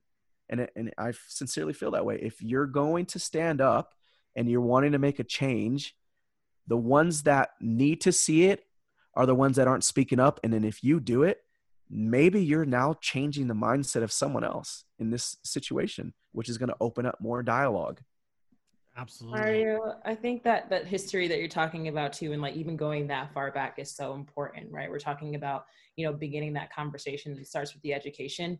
You know, um, you know, Colin, Kaepernick taking a knee, right? You know, against police brutality against unarmed black men, right? If you think about it, you know, going back to like the origins of law enforcement in this country, right? Slave catchers. That's where law enforcement started in this country, right? So it's it's something that's built innate innately into that system, right? So if you have that in your head, like why wouldn't people automatically see black people as as criminals? Like that's where it stemmed from, right? You know, we're talking about like oh like you're you're disrespecting the the national anthem when you when you kneel or you know whatever in our flag and all these things. Like when the declaration of independence was signed when the constitution was written like we were still three-fifths of the person right? Like those things weren't written for us. Like this these systems weren't created for us so why would they ever work for us? So when you have that that that mentality of these things that we've been programmed to believe over you know decades centuries whatever right? You start to kind of see it and then that's when you can begin to unlearn all of these things that had been you know that, that you've thought for your entire life and like I, even for me right? Like i will i would be lying if i said that i wasn't i never walked down the street and saw a black man and was like and i had to check myself right? It, it's it's what we've been told our entire lives. Like there are things that i believe about myself that like i've been told my entire life that i had to unlearn. Yeah. so I, like that part for me was thank you for saying that we you know you're talking about going to the root of the problem like that's where it stems that's where that education becomes important and yes, even the three fifths of the person wasn't that just for electoral college votes too? Like it wasn't for anything else. Like yeah, that was that was literally it. I think it was nothing yeah. else. Everybody who's listening right now is going, "Oh yeah!" Uh-huh. like, oh, light bulbs are going off right now. Yeah, it, I hope so, so. Crazy, and Mario, you you you hit it right. Uh, I still find it crazy that people are still saying what Kaepernick done was was was disrespectful when he tried to do it in the most respectful manner and it, it, it didn't even get recognition for the first few times he was doing it. It wasn't until he got interviewed in the locker room after a game, and then he said it, and then that's when everybody just went crazy.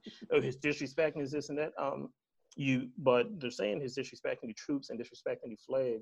But the same black people that fought in these wars they came back from these wars and got disrespected by their own country. They were mm. given nothing and they were still treated like crap. They were still called the N word. It was nothing given to them. So you're saying the flag was being disrespected, but what about all those black troops that served, that fought, that lost limbs for this country, that didn't have the luxuries that everybody else has? So it's always funny to me when when when they say that and then to even talk about well why are black people so ghetto? Why you're in this? Why you're in that? I mean to even do that you have to go back to, to 1712 and go back to, to Willie Lynch and the speech that, that he gave to slave owners on this is how I'm going to show you and teach you how to keep your slaves down, how to make them obedient and stuff. So it goes so much deeper you know? But this is the type of things you have to listen you have to study and learn because that Willie Lynch stuff what he did is relevant today. Mm-hmm. absolutely. Yeah. and, and it wouldn't be soccer chat if i didn't ask this question uh, as we get out of here? Oh, that's what we're talking about? Yeah yeah yeah. Um, so and because you know we definitely want to you know, we always try to showcase you know everybody's full personalities here. And this is a, a question that for whatever reason i always expected soccer coaches to have this answer real quick. And in the 140 some, odd, some odd times that we've done the show, it's been impressive to Nick and I how many coaches are like, I don't have an answer to that. So as we get out of here, what I want you to do is because uh, this is a big community about getting people connected and networking, let people know how they can reach out to you, whether it's a Twitter handle, an email address. If somebody was to call and, uh, and, and talk soccer with you, uh, or or you know, training ideas, and just like I said, just to create that network um, I'm with you all. You know, so you know, just kind of uh, give everybody your information for that. But also, the question that I always ask is the only good one I ever have is if you could describe your coaching philosophy in a song, which song is that? All right. Well, everyone. Yewande's looking at me like, "What did you just ask?" but so, so the thing that we kind of we we try to say is like, you know, there's got to be some song that whether you listen to it before a game or you listen to it on the way to a game as a coach that just gets you like almost like kind of like your own like walkout song or there's some mm-hmm. song that when you hear the words to it you think about like how you are as a coach and go that that sounds like me um because i feel like people there i feel like there are songs that match personalities in in the the um, careers that everyone has. So, like I said, you know, it, it, you know, kind of give everybody information, and then what would that song that matches your coaching philosophy be? All right, since that's such a deep question, I just had like this thought back to the previous subject. I know this is an important go for it. Go for it. Is but I just have to say this. Um, just the whole Kaepernick situation. Um, his intentions were great. But I think one thing we have to realize, like as a society with social media these days, like it can easily twist things and stuff. So mm-hmm. can we be able to like actually do the research and determine what the source and like what the purpose is behind things and stuff? Because um, I think we're all like being manipulated a lot with uh, just different topics at hand, especially that one too. Because it's like yeah no one wants to talk about like you know the fact that a veteran said hey take a knee like no one wants to talk about that and it's that veteran came out and like it, mentioned it and no one still cared about yeah. that yeah so like because he wasn't black yeah so it's just like you know being willing to like educate yourself but also just like be aware that social media people manipulate things so that they can make it trend and things like that and stuff too and just like also with the media too. It's like there's a lot of peaceful things going on right now, but like they just want to show like the worst of the worst, which is a very small percent and stuff like that. And so I think like what everyone has said is like it goes back to the roots of just like the foundation of this country. It's just like we got to keep showing what the roots are in different ways. Like the media is doing that, social media is doing that too. And so um, yeah, just the education piece for yourself is like very, very important in everything. So I hope that gave you guys enough time to like actually think about your song that was a that was a clutch move. I like that. Like Clay, going for the you got your backs. Lisa, girl. Alicia, we'll let you answer last, so now you can get your thoughts Absolutely. together. Hang on, Alicia came through on the clutch with that one. All of our guests that we've had before, where it's just been themselves, and they're like, "I need to think about this," are now upset that they've not had more people on the show with them to have time to think about it before they answer it. Oh man. I mean, I've come up with something. So I mean, if I had more time, I, I'm sure I'd come up with something different. But um, so I don't really use Twitter at all, but I'm gonna plug that anyway, so I get more followers. So Yeah, uh, whether it's whether it's your team Twitter or your own personal Twitter, but let's Yeah, get no, your let's get your let's get your follower count up. Let's get You that going. John, follow everyone that comes on the show, so you at least got two more. uh, my handle on Twitter and Instagram are actually the same, and it's Yewande Full. Play on words, yeah, sure, whatever. So Yewande, Y E W A N D E F U L, um, and then UC Davis W Sock is our I just now got that. Yeah. You had to you had to spell it out for me. yeah. I'm glad you caught on. Um, but yes, UC Davis W Sox are uh, same thing, uh, Twitter and Instagram. Um, and then my song would be "We Ready," Lil Archie. Okay. Yeah, Little Archie. Um, so I don't think I've listened to the entire like the words of like all of that song, but just like that like concept of like being ready, right? So for me, like I want to give my players all the tools that they have, right? And you know, a, a bunch of options for like how they can, you know, think about the game or whatever. And like I've given you enough, right, to be able to sort that out on your like by yourself on the field, right? And then in general too, it gets me pretty hyped. So there's that. I can still remember hearing that for the first time in college. Was oh, just that was not in college when that song Dude, came that out. was high school for sure. definitely All y'all young bloods, man. Middle school? Oh God, you are. I a might have been in middle school. Yeah, I think so. That's like every time my, my wife's always like, Oh, I remember that song in eighth grade. I'm like, that means I was a senior in high school. like that song is that's crazy. oh my goodness. I remember first time I heard We Ready from from Lil Archie, and I was just like mesmerized and was like, This like is you're ready to go, right? Yeah, yeah. I was just like, this is like the most incredible thing. Um, and of course, like I went to a high school where my senior year, another biracial kid moved in, and we, you know, the big thing was like we were the one black guy that our school had, but we also were another white guy that our school had. And I remember like he had never heard it, I never heard it, and we had heard it in the locker room during a football game. And one of my, I just remember listening to it. I was like, "What is this?" And somebody's like, "Little Archie, man." I'm like, "Whoa!" I didn't, and I was just like, uh, first of all, a rapper named Archie. Oh, his name's Archie Eversole. I just said little Archie like we were boys. We're not. But no, no, well, no. I mean, hey, you didn't. see, Here's the problem. You said that. Now people are going to know that you're not tight. Yeah, and I was like, yeah, dang, no. Yeah, you- Bubba yeah. Sparxxx on that one? Like, don't don't go Google little Archie because it's not. you will find you will find pictures of little Archie on Yewande Full uh, on on Twitter and Instagram. Was it You know, Bubba I- I Sparxxx on that one too? Booty- The the guy who sang Maybe. Like Bub, I think Bubba Sparxxx might have been on that one too. Maybe. I Noah actually Sparks is played a that way back song. machine too. I actually played that, that song right before our final against Richmond in our regional tournament. I thought But Rob was then gonna say I played that song before we we got on here. I was Yeah. like, oh, you were we real. won, man. we won and got to the national tournament, so hey, it worked. There you go. There you go.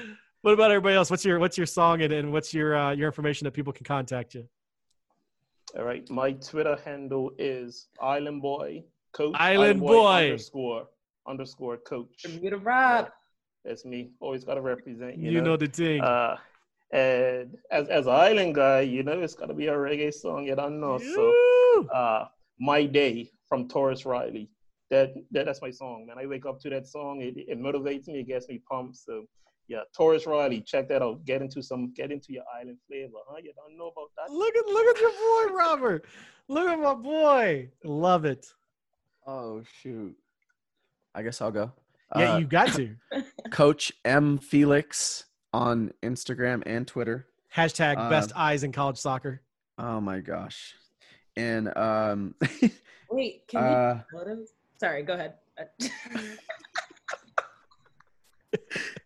uh my song man i thought it would talk about like coaching philosophy so i went with a different turn but i i went with suavemente by elvis crespo because you know i'm that's that that's the latin side of me um but i also like i love a beautiful style of play and so you know suavemente is kind of that that's how i want it to be you know and so um oh I man's out mean, here.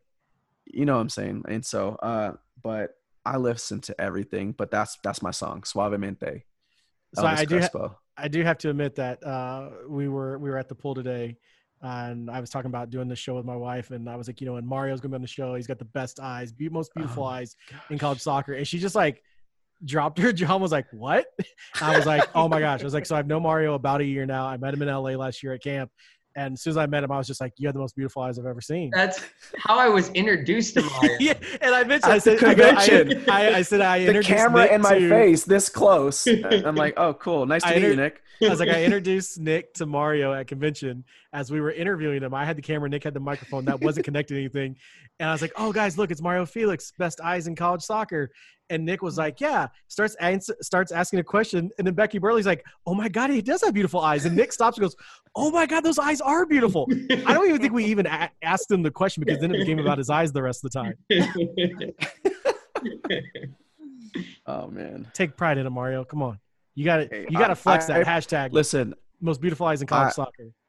I appreciate the compliment, man. You can never turn down a compliment, so thank you. So I'll leave it at that. So humble, I love it. All right, the main event coming in clutch. You've had some time to like, think. Uh, if you want my IG is Zaire Q. You know, his name is my daughter, so Zaire Q. Look at Robert's like, hey, y'all forgot about my IG. Hold up. Sorry, yeah, Zaire like the country with a Q at the end. Yeah. Gotcha. So for me, my name is actually a plot twist. It's spelled like Alyssa, but it's pronounced Alicia. And so uh, Twitter handle for me is Alyssa A L Y S S A. My last name is Whitehead, so I have uh, White He, so W H I T E H E. And then Instagram is just my full name, and then one two seven. So Alyssa Whitehead one two seven. And I definitely, because I'm a I'm a thinker. That's just how I am. I got too deep with thinking about the song and stuff. So I was thinking. You can never get too deep on this question. Yeah. So I was thinking more of like, what's the mindset that I want to like, you know, have for myself and like my team to have and everything, like as a goal. And um, for me, I'm half Jamaican, so I had to bring in the Caribbean side of things too. So, oh, yeah, look at, yeah, look at Robert. Wow, wow, Robert's eyes got big. I gotta bring some Buju Banton in it, and I just love his song "Champion." Like that's oh, that's oh, uh, like you know that positive talk to yourself, you know, and like yeah, walk like a champion, talk like a champion, you know. So mm-hmm. that's my song. Awesome, awesome, awesome you know again from from nick myself and i think from all of our our listeners uh, all the people who do our twitter chat uh, every single wednesday night um, thank you thank you for doing this uh, and and stepping up and using this platform to to speak um, to give your side of things uh, because unfortunately I, I, think that we all have um, you know the, the the thing used to be like you know we have friends who can count on one hand how many black friends they have. Um, and the thing with Soccer Chat is that you know it's a it's a massive community, it's a massive family uh, of people together, and we're just trying to introduce people to coaches from all over the world, from all walks of life, uh, and, and, just to to create uh, even more knowledge. You know, not just about the game, but just of life as well. And and so from us, uh, you know, and I don't want to speak for for for listeners, but I, I think uh, everybody involved in Soccer Chat uh, and, and, and follow it. I, I, think everybody appreciates all of you for coming on, uh, taking this time out of your day. I know y'all West Coast people are just like, hey, we, I guess dinner time right now. Um, but, uh, you know, again, thank you so much for coming on with us and, and talking about this because it does need to be be talked about, uh, and, and there is there does need to be this side of things uh, that are talked about because like we said maybe there's one person who listens to this like you know mario said maybe nick makes a comment and someone goes you know what nick's a stand-up guy I'm to check this out. Maybe somebody's listening to this right now or watching this and says, you know what, I'm going to, I'm going to take you up on this offer. I'm going to read these books. I'm going to find this information. Uh, so that way I can be more, more knowledge. So again, thank you all so much uh, for, for coming on the show with us this week uh, in, in this very important time uh, in history uh, and, and, and speaking, speaking your piece on it. Thank you. Thank you. Thank you so much. Thanks for having us. Yeah, absolutely. Appreciate it redemption songs. All I ever had. Redemption songs. These songs of freedom. Songs of freedom.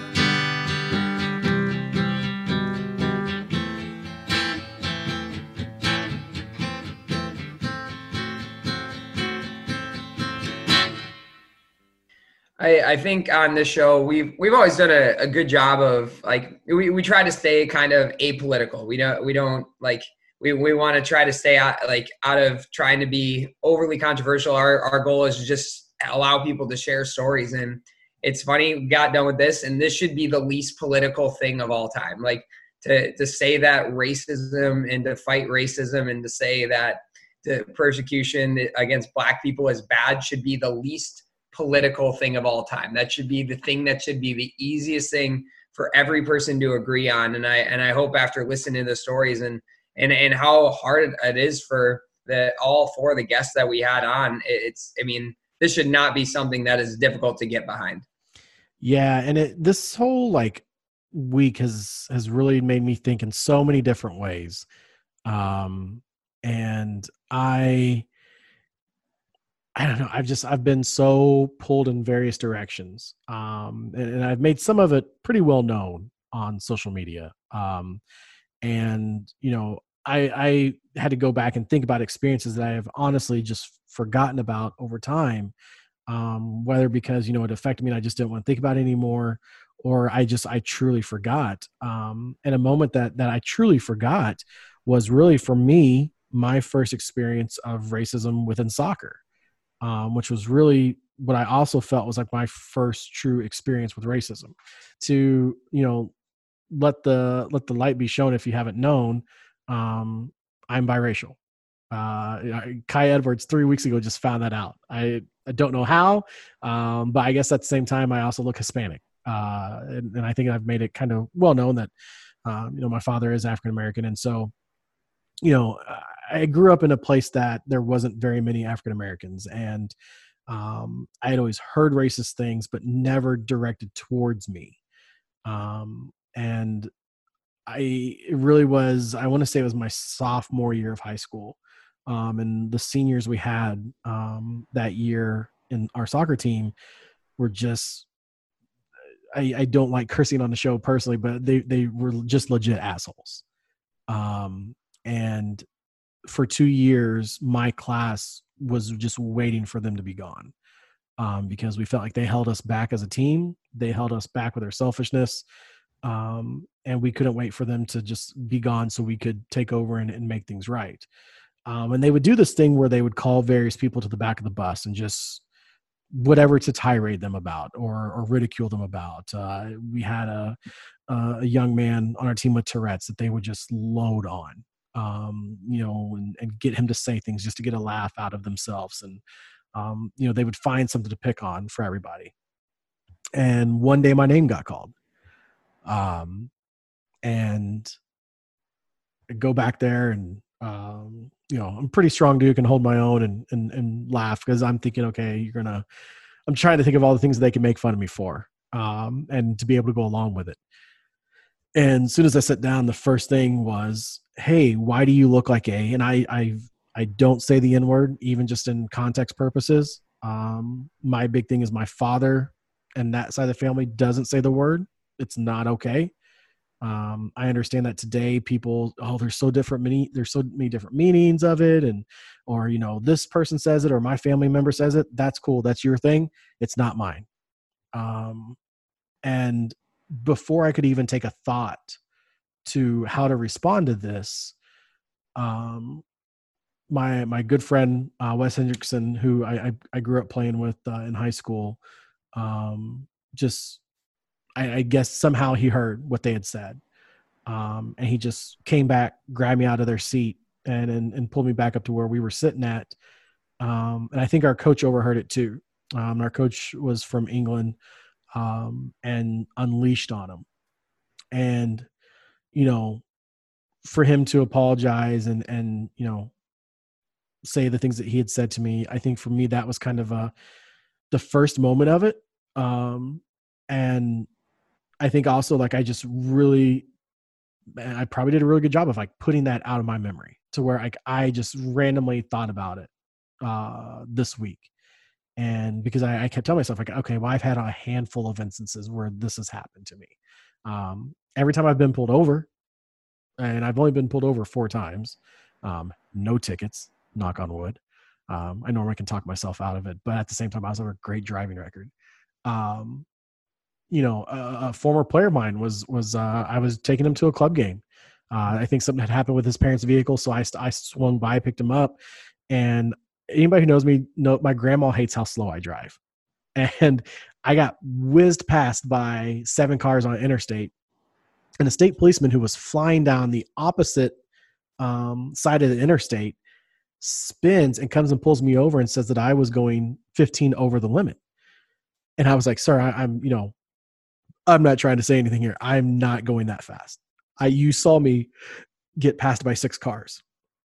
And he was like, I know what I clocked you at. And I was like, you know, all respects, sir. You're on the other side of the interstate.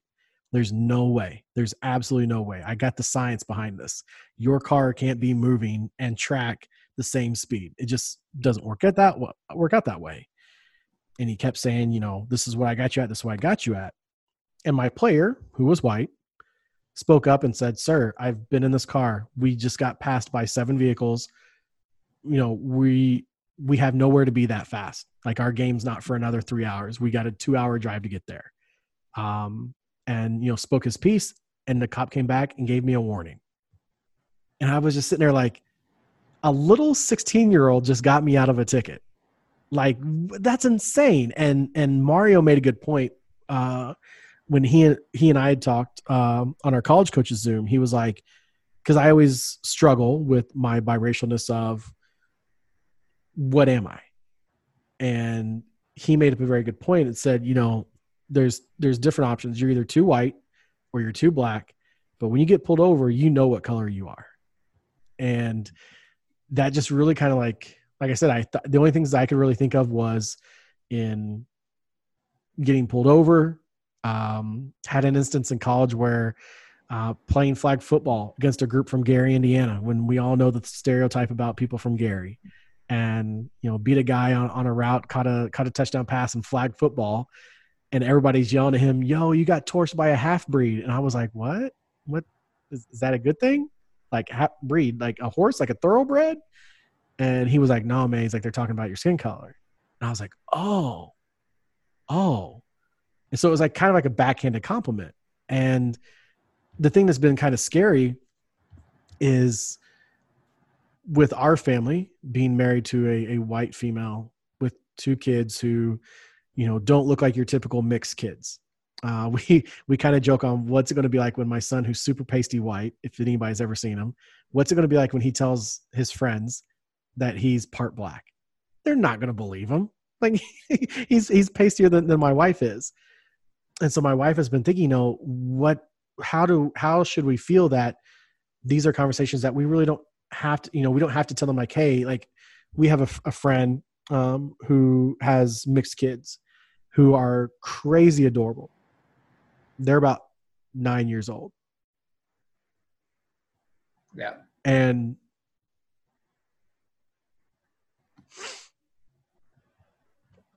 they are the the cutest kids you'll ever see. And they run around their their neighborhood. You know, people let them run in their own yards as they're trying to run back to their house because they've been playing somewhere.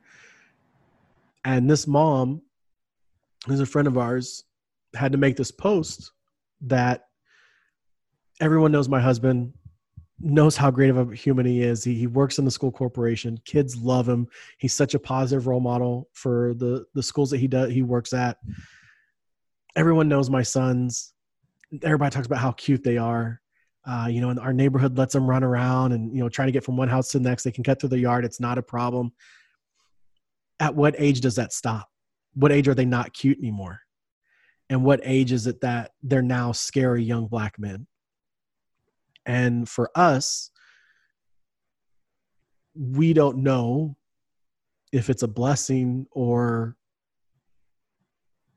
or something worse that that's not a conversation that we have to have with our with ourselves as parents because our kids don't they, they other than Quinn gets a little dark complected in the summertime, is really the only resemblance they have um, to me.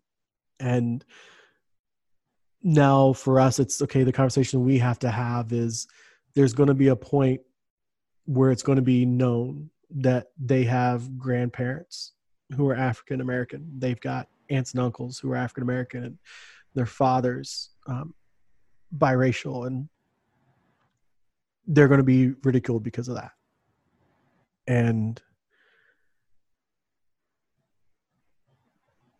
when I when I was younger, and even the thought of having children, this what's going on right now, and has obviously went on, and because of social media and because of media attention, it's it's even more elevated than before. Um, is not where I expected to. Is not the world I I expected nor wanted to to raise a child in. Yeah. Sorry for the rant. No, um, that's it's.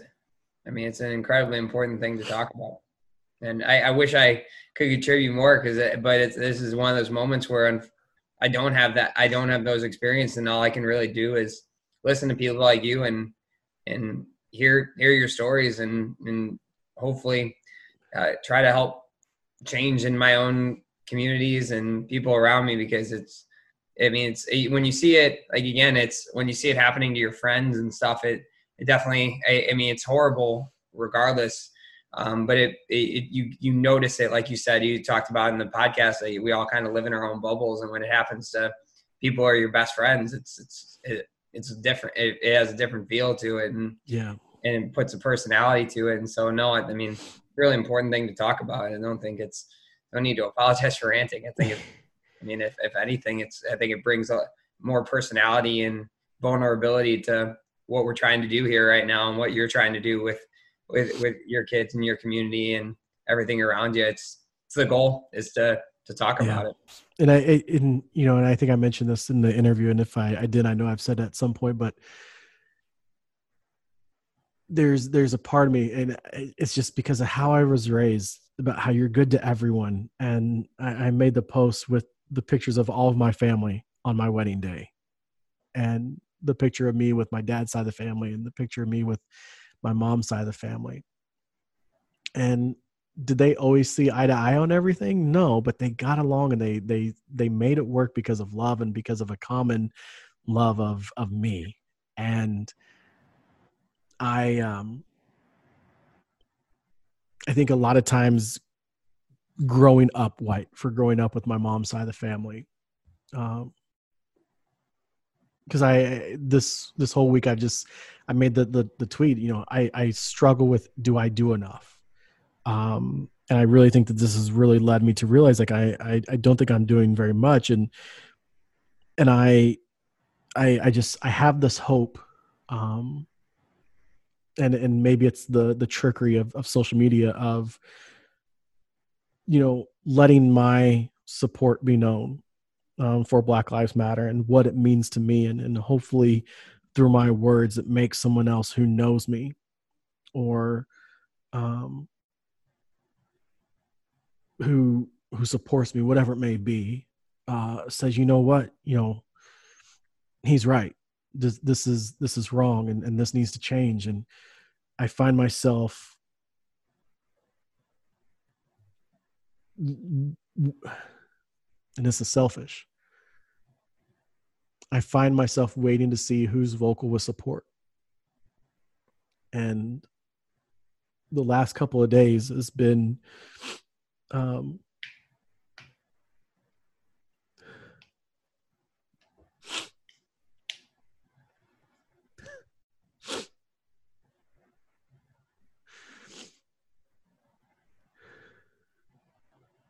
It's been really hard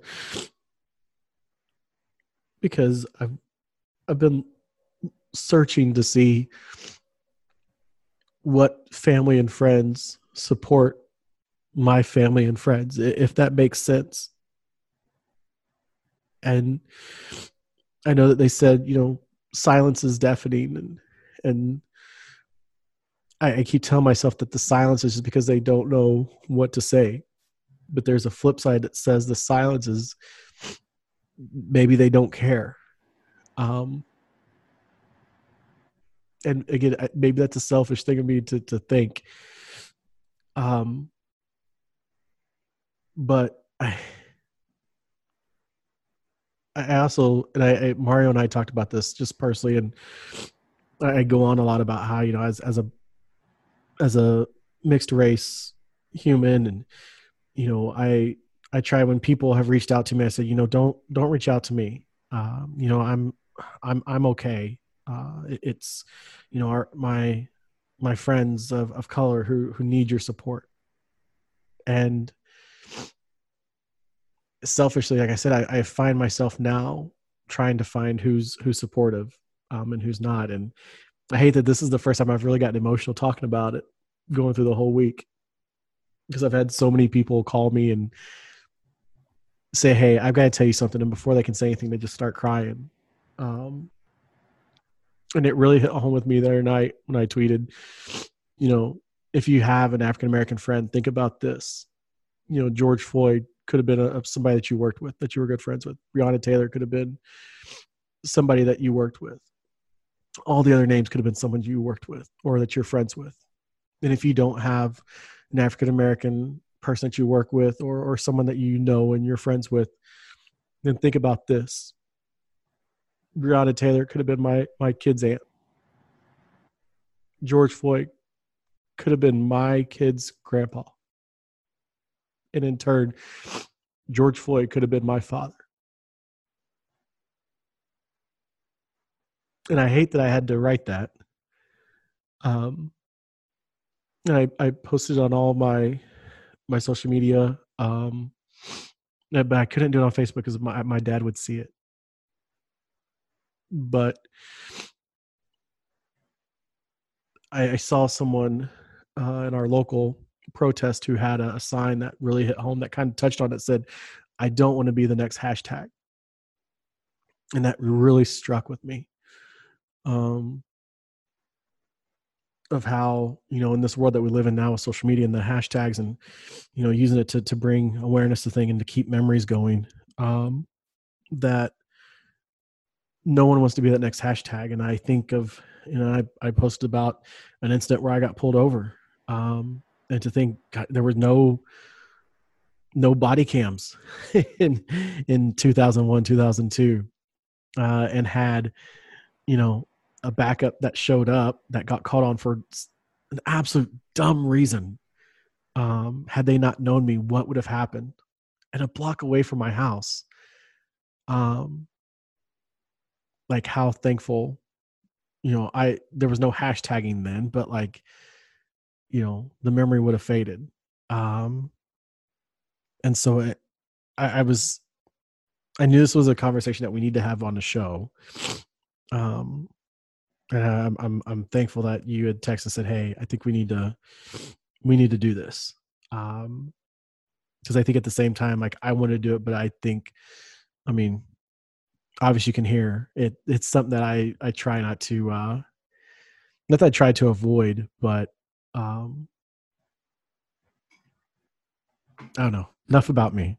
No no i mean it, it's i mean it's you know i mean it, it's it's not it's never going to be an easy thing for you or anyone else to talk about. I don't think it's ever going to get to the point where it's easy. And i honestly that's why i have so much respect for the coaches that came on too because yeah. like the entire time i'm asking these questions like god this like like i mean they even said like the first one i asked like oh you're getting into it and it's and it's it's like it's great how willing they were to share their experiences and and to be vulnerable because I mean, that's what we always hope for any guest that comes on the show is they're willing to share their story and and be vulnerable in difficult spots. But this is a whole new level uh, to that, and just the way they you uh, just now and they were able to share their stories is, I mean, it, it's gonna it's going to make a difference for someone. It, it, and it's like whether it's one person, two people, a hundred people, like hearing this is going to make a difference for some. I mean, it already has for me. Um, and I, I, I know I'm not going to be the only one that's going to hear your story, hear their stories, and be like, man, it's this is this is not good, it's not right. And I and again, I said it right away, like it should be a pretty apolitical issue, but I think it's hopefully going to bring up the intensity about how people feel about combating racism and and the brutality that eh, occurred from the policemen uh, up in Minneapolis, but also in other places. It's eh, and for a long time, as Mario pointed out, it's it's it's one of those things where right? And hopefully this is just something that, like hearing your story and, and hearing the stories of the four coaches we had on, it, it's just it, will change it, just a few people to maybe want to be a little bit more active and involved and not just do it for the next week or the next two weeks, however long it is, but to make a lifestyle change out of it. So this stuff continue that doesn't continue to happen for the end of all time. Yeah, and I, I, do have to apologize for not really being much in the interview. We I actually got a phone call um, while we were recording. Um, I had kind of pressed the issue uh, with my athletic department about releasing a statement, um, and because uh, our school had just released something yesterday, and um, they they had put out a good message. Our our president, Father Larry Hostetler, super awesome uh, statement he put out. He simply just took a picture of our marquee that had Black Lives Matter um, and a proverb on there, and just said, um, you know, this is just so it doesn't get you know misinterpreted. Um, I, that, that's not verbatim what the, his tweet said, but something along those lines, like just so it doesn't get lost. Like this is what we're trying to say. Um, and I, you know, we found out we weren't having our staff meeting uh, on Thursday, and so I just kind of sent a message to my AD and just said, "Hey, you've got a very diverse uh, coaching staff. We have a very diverse group of student athletes on our campus. They've got to know that we support them, and not just our student athletes, but I think our students in general as well. And our community has to know that. Um, recruits have to know that that we stand with we stand with everybody in this. Um, and um, our AD called me right when we got started, or sent me a text right when we started recording. Um, and I had, had to send a message to Nick in our, our recording room. I was just like, my AD just texted me, I got to call him. And a majority of the reason why I was gone in that conversation was because we were compiling the statement that our school, our athletic department is going to release, um, issuing our support for for the Black Lives Matter movement, um, and uh, it was you know him telling me, you know, thank you for getting this moving. Um, you know, you know that I support this just as much as you do, and I, I think that this is something that needs to be done. Um, and we went it about it the way of we've seen some of the schools that have posted stuff that you can tell it was just a, a pre-written statement and it didn't mean anything. And I think the problem is I think the kids see that too. And I think that a lot of coaches obviously publicly aren't going to say that they um, didn't agree with the statement that their schools put out. They you know but they have to go along with it. And we wanted to make sure that we put out a statement that our our kids looked at it and said you know what? These these coaches this this campus has our back.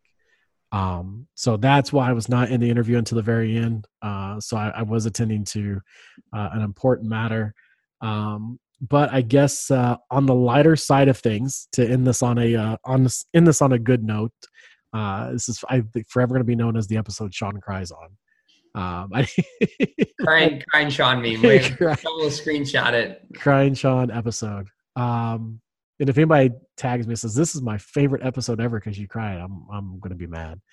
Um, I got to give a, a, shout out to uh, to my wife uh, as we get out of here. Uh, when we were recording this, it was her birthday. She hit the big Larry Bird uh, year, uh, so she's not excited about it, but then she constantly remembers that she's younger than I am. And I just keep getting upset at that. But at the same time, I can't say anything because next week is the is the big one for for myself. I officially get close to 40 and I'm not looking forward to that whatsoever. Um but uh, I, I I'm glad that I get to I've been spending the good years uh, with with people like Nick and all of our friends and, and all of you that are listening to the show. I've spent the the best part of my 30s hmm. uh, with with everybody at Soccer Chat, um, and man, to think like possibly at 40 still doing this blows my mind. That'll be um, nuts. Another another positive news. Kelly picked out her wedding dress today. Oh, praise God! Thank you. We we have that apparently. I don't know what it looks like, but it, it's, well, you're it's, not supposed to know. It's out there in the ether. That's probably the most oblivious thing I've ever heard a, a groom say. She picked our dress. I don't know what it looks like. like, like yes, Captain Obvious. We know that. That's the purpose of it. That's that's fair, but uh, yeah, no, she got it. She got it today. She she picked it out. So that's. uh She that's said my, yes to the dress. Said yes to the dress, and Kelly's not a poster. Like she, like if you if you follow, if you I don't know if you're friends with her on Facebook or anything, but like we are you should know not. these things. You should know these things about your fiance. I, I don't know. We we just have a very trusting relationship. I, I trust my friends on Facebook. Uh, but no, she literally like every like two weeks posts a picture with me. Like that's like her her post of Facebook. So like she, I was like, "Are you gonna post?" They said yes to dress. She's like, "Hell no, I'm not doing that." most of the, from what I think, like most of the like bridal shops or whatever they're called, I think they like make you do it, or they'll do it themselves. Kelly, they also offered her champagne, and she's like, "I just want to go get a spotted cow. I don't want champagne." I think I want. Of course, I wasn't there when my wife got hers, but I want to say because I know her parents and her sister came down, um, and went with her because they had found like a couple of places that had something that she liked. And I think they took beer with them, and just was like, "We're bringing this in with us. We don't care." Because uh, if you know anything about uh, if you know anything about my wife, uh, it is a it's she's a, she's a beer girl uh, and she's from Michigan, and they like beer, so they just took it with themselves. So, uh, let's get out of here, man. Let's end it on a good note. Um, you know, if you enjoyed the conversation, obviously, please share out this link. And as we mentioned, uh, we we have the video version um, up for you. We'll have it on our Facebook. We'll have it on our Twitter, uh, so that way you can you can see uh, everybody chatting about this hopefully you're not able to see me on the phone uh, trying to do anything. I, I, hopefully I had my, my microphone muted to where it doesn't trigger my my camera on there. But um, you know, just please share this episode. If there was an episode that you were going to share, please make it this one. Um, you know, we we've talked about that's one of the best. That's the best way you can support this show is sharing the links out to people, uh, to your coaching networks and I know there's a lot of clubs who are saying to themselves right now, like, this is something as a club we need to talk about. I know there are schools that are saying, this is something we need to talk about. If you are in that club, if you are in that school, if you are a part of that team, please use this, share this link out, and, and let it be the starting point. This shouldn't be everything that you use. This should be a starting point to get you ready um, to have those conversations. So please, please, please, please, please share this link. And if you want to get a hold of Nick and myself, Nick, how can people get a hold of you on the look? I'm I'm starting to come back now. Emotional Sean is done. We're we're we're back into it. The voice is getting a little bit higher, a little bit more volume. How can people get in contact with you on Twitter? At Coach and Rizzo. What about you, brother? And mine is at Coach Soderling. And the throat is killing me right now. I've I've had horrible sinus. I if we'd have done this on Monday, there's no I would not sound like this. I would have been. Uh, so I was like strictly texting only on Monday, but cranked up the medicine. I'm, I was good to go for a soccer chat. I do this for you all. Uh, the pain, kind of like as a player, like the pain you put your body through for your team, the pain I put my body through as an old man who is under the weather for this podcast uh, is just it's, it's how much I love what we do.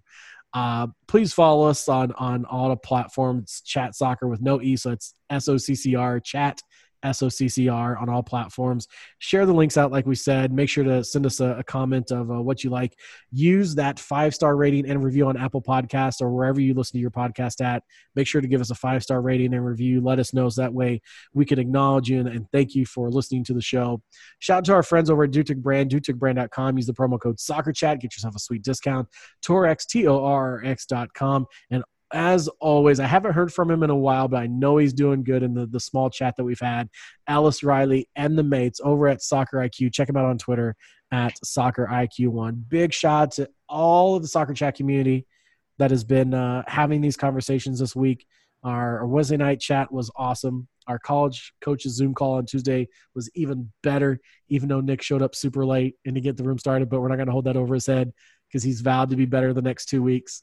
Uh, he had one off week. I think he's allowed one off week to be uh, off the gun. Um, but uh, you know, thank you everybody so much that, for the conversations that we've been having. And, and a lot of coaches have reached out to me and said it's so great to have these conversations with the coaches that we've been having with because everybody's been understanding. They've been open to the knowledge and open to the conversation. Uh, and I think that again speaks volumes about you who are listening to this and you who follow along on Wednesday nights at 9:30 p.m. Central Time uh, just by following the hashtag Soccer Chat on Twitter. What a great segue I just pulled off there, by the way. Pat myself on the back, um, which no one's going to be able to see me do that except for Nick. Um, but uh, you know, please check us out and and please share this episode out uh, soccer chat it's it's more than a podcast it's a community it's a, it's a group of coaches working together to make things better for our players and for ourselves, and not just on the field. As we've seen this week, it's really been about off the field as well. And the best part about this all is we get to do it again next week. I know this is your mom's favorite line, Nick, so I love it when I say this every time. He's Nick. I'm Sean. Nick, we'll catch you next week. We'll see you later, brother.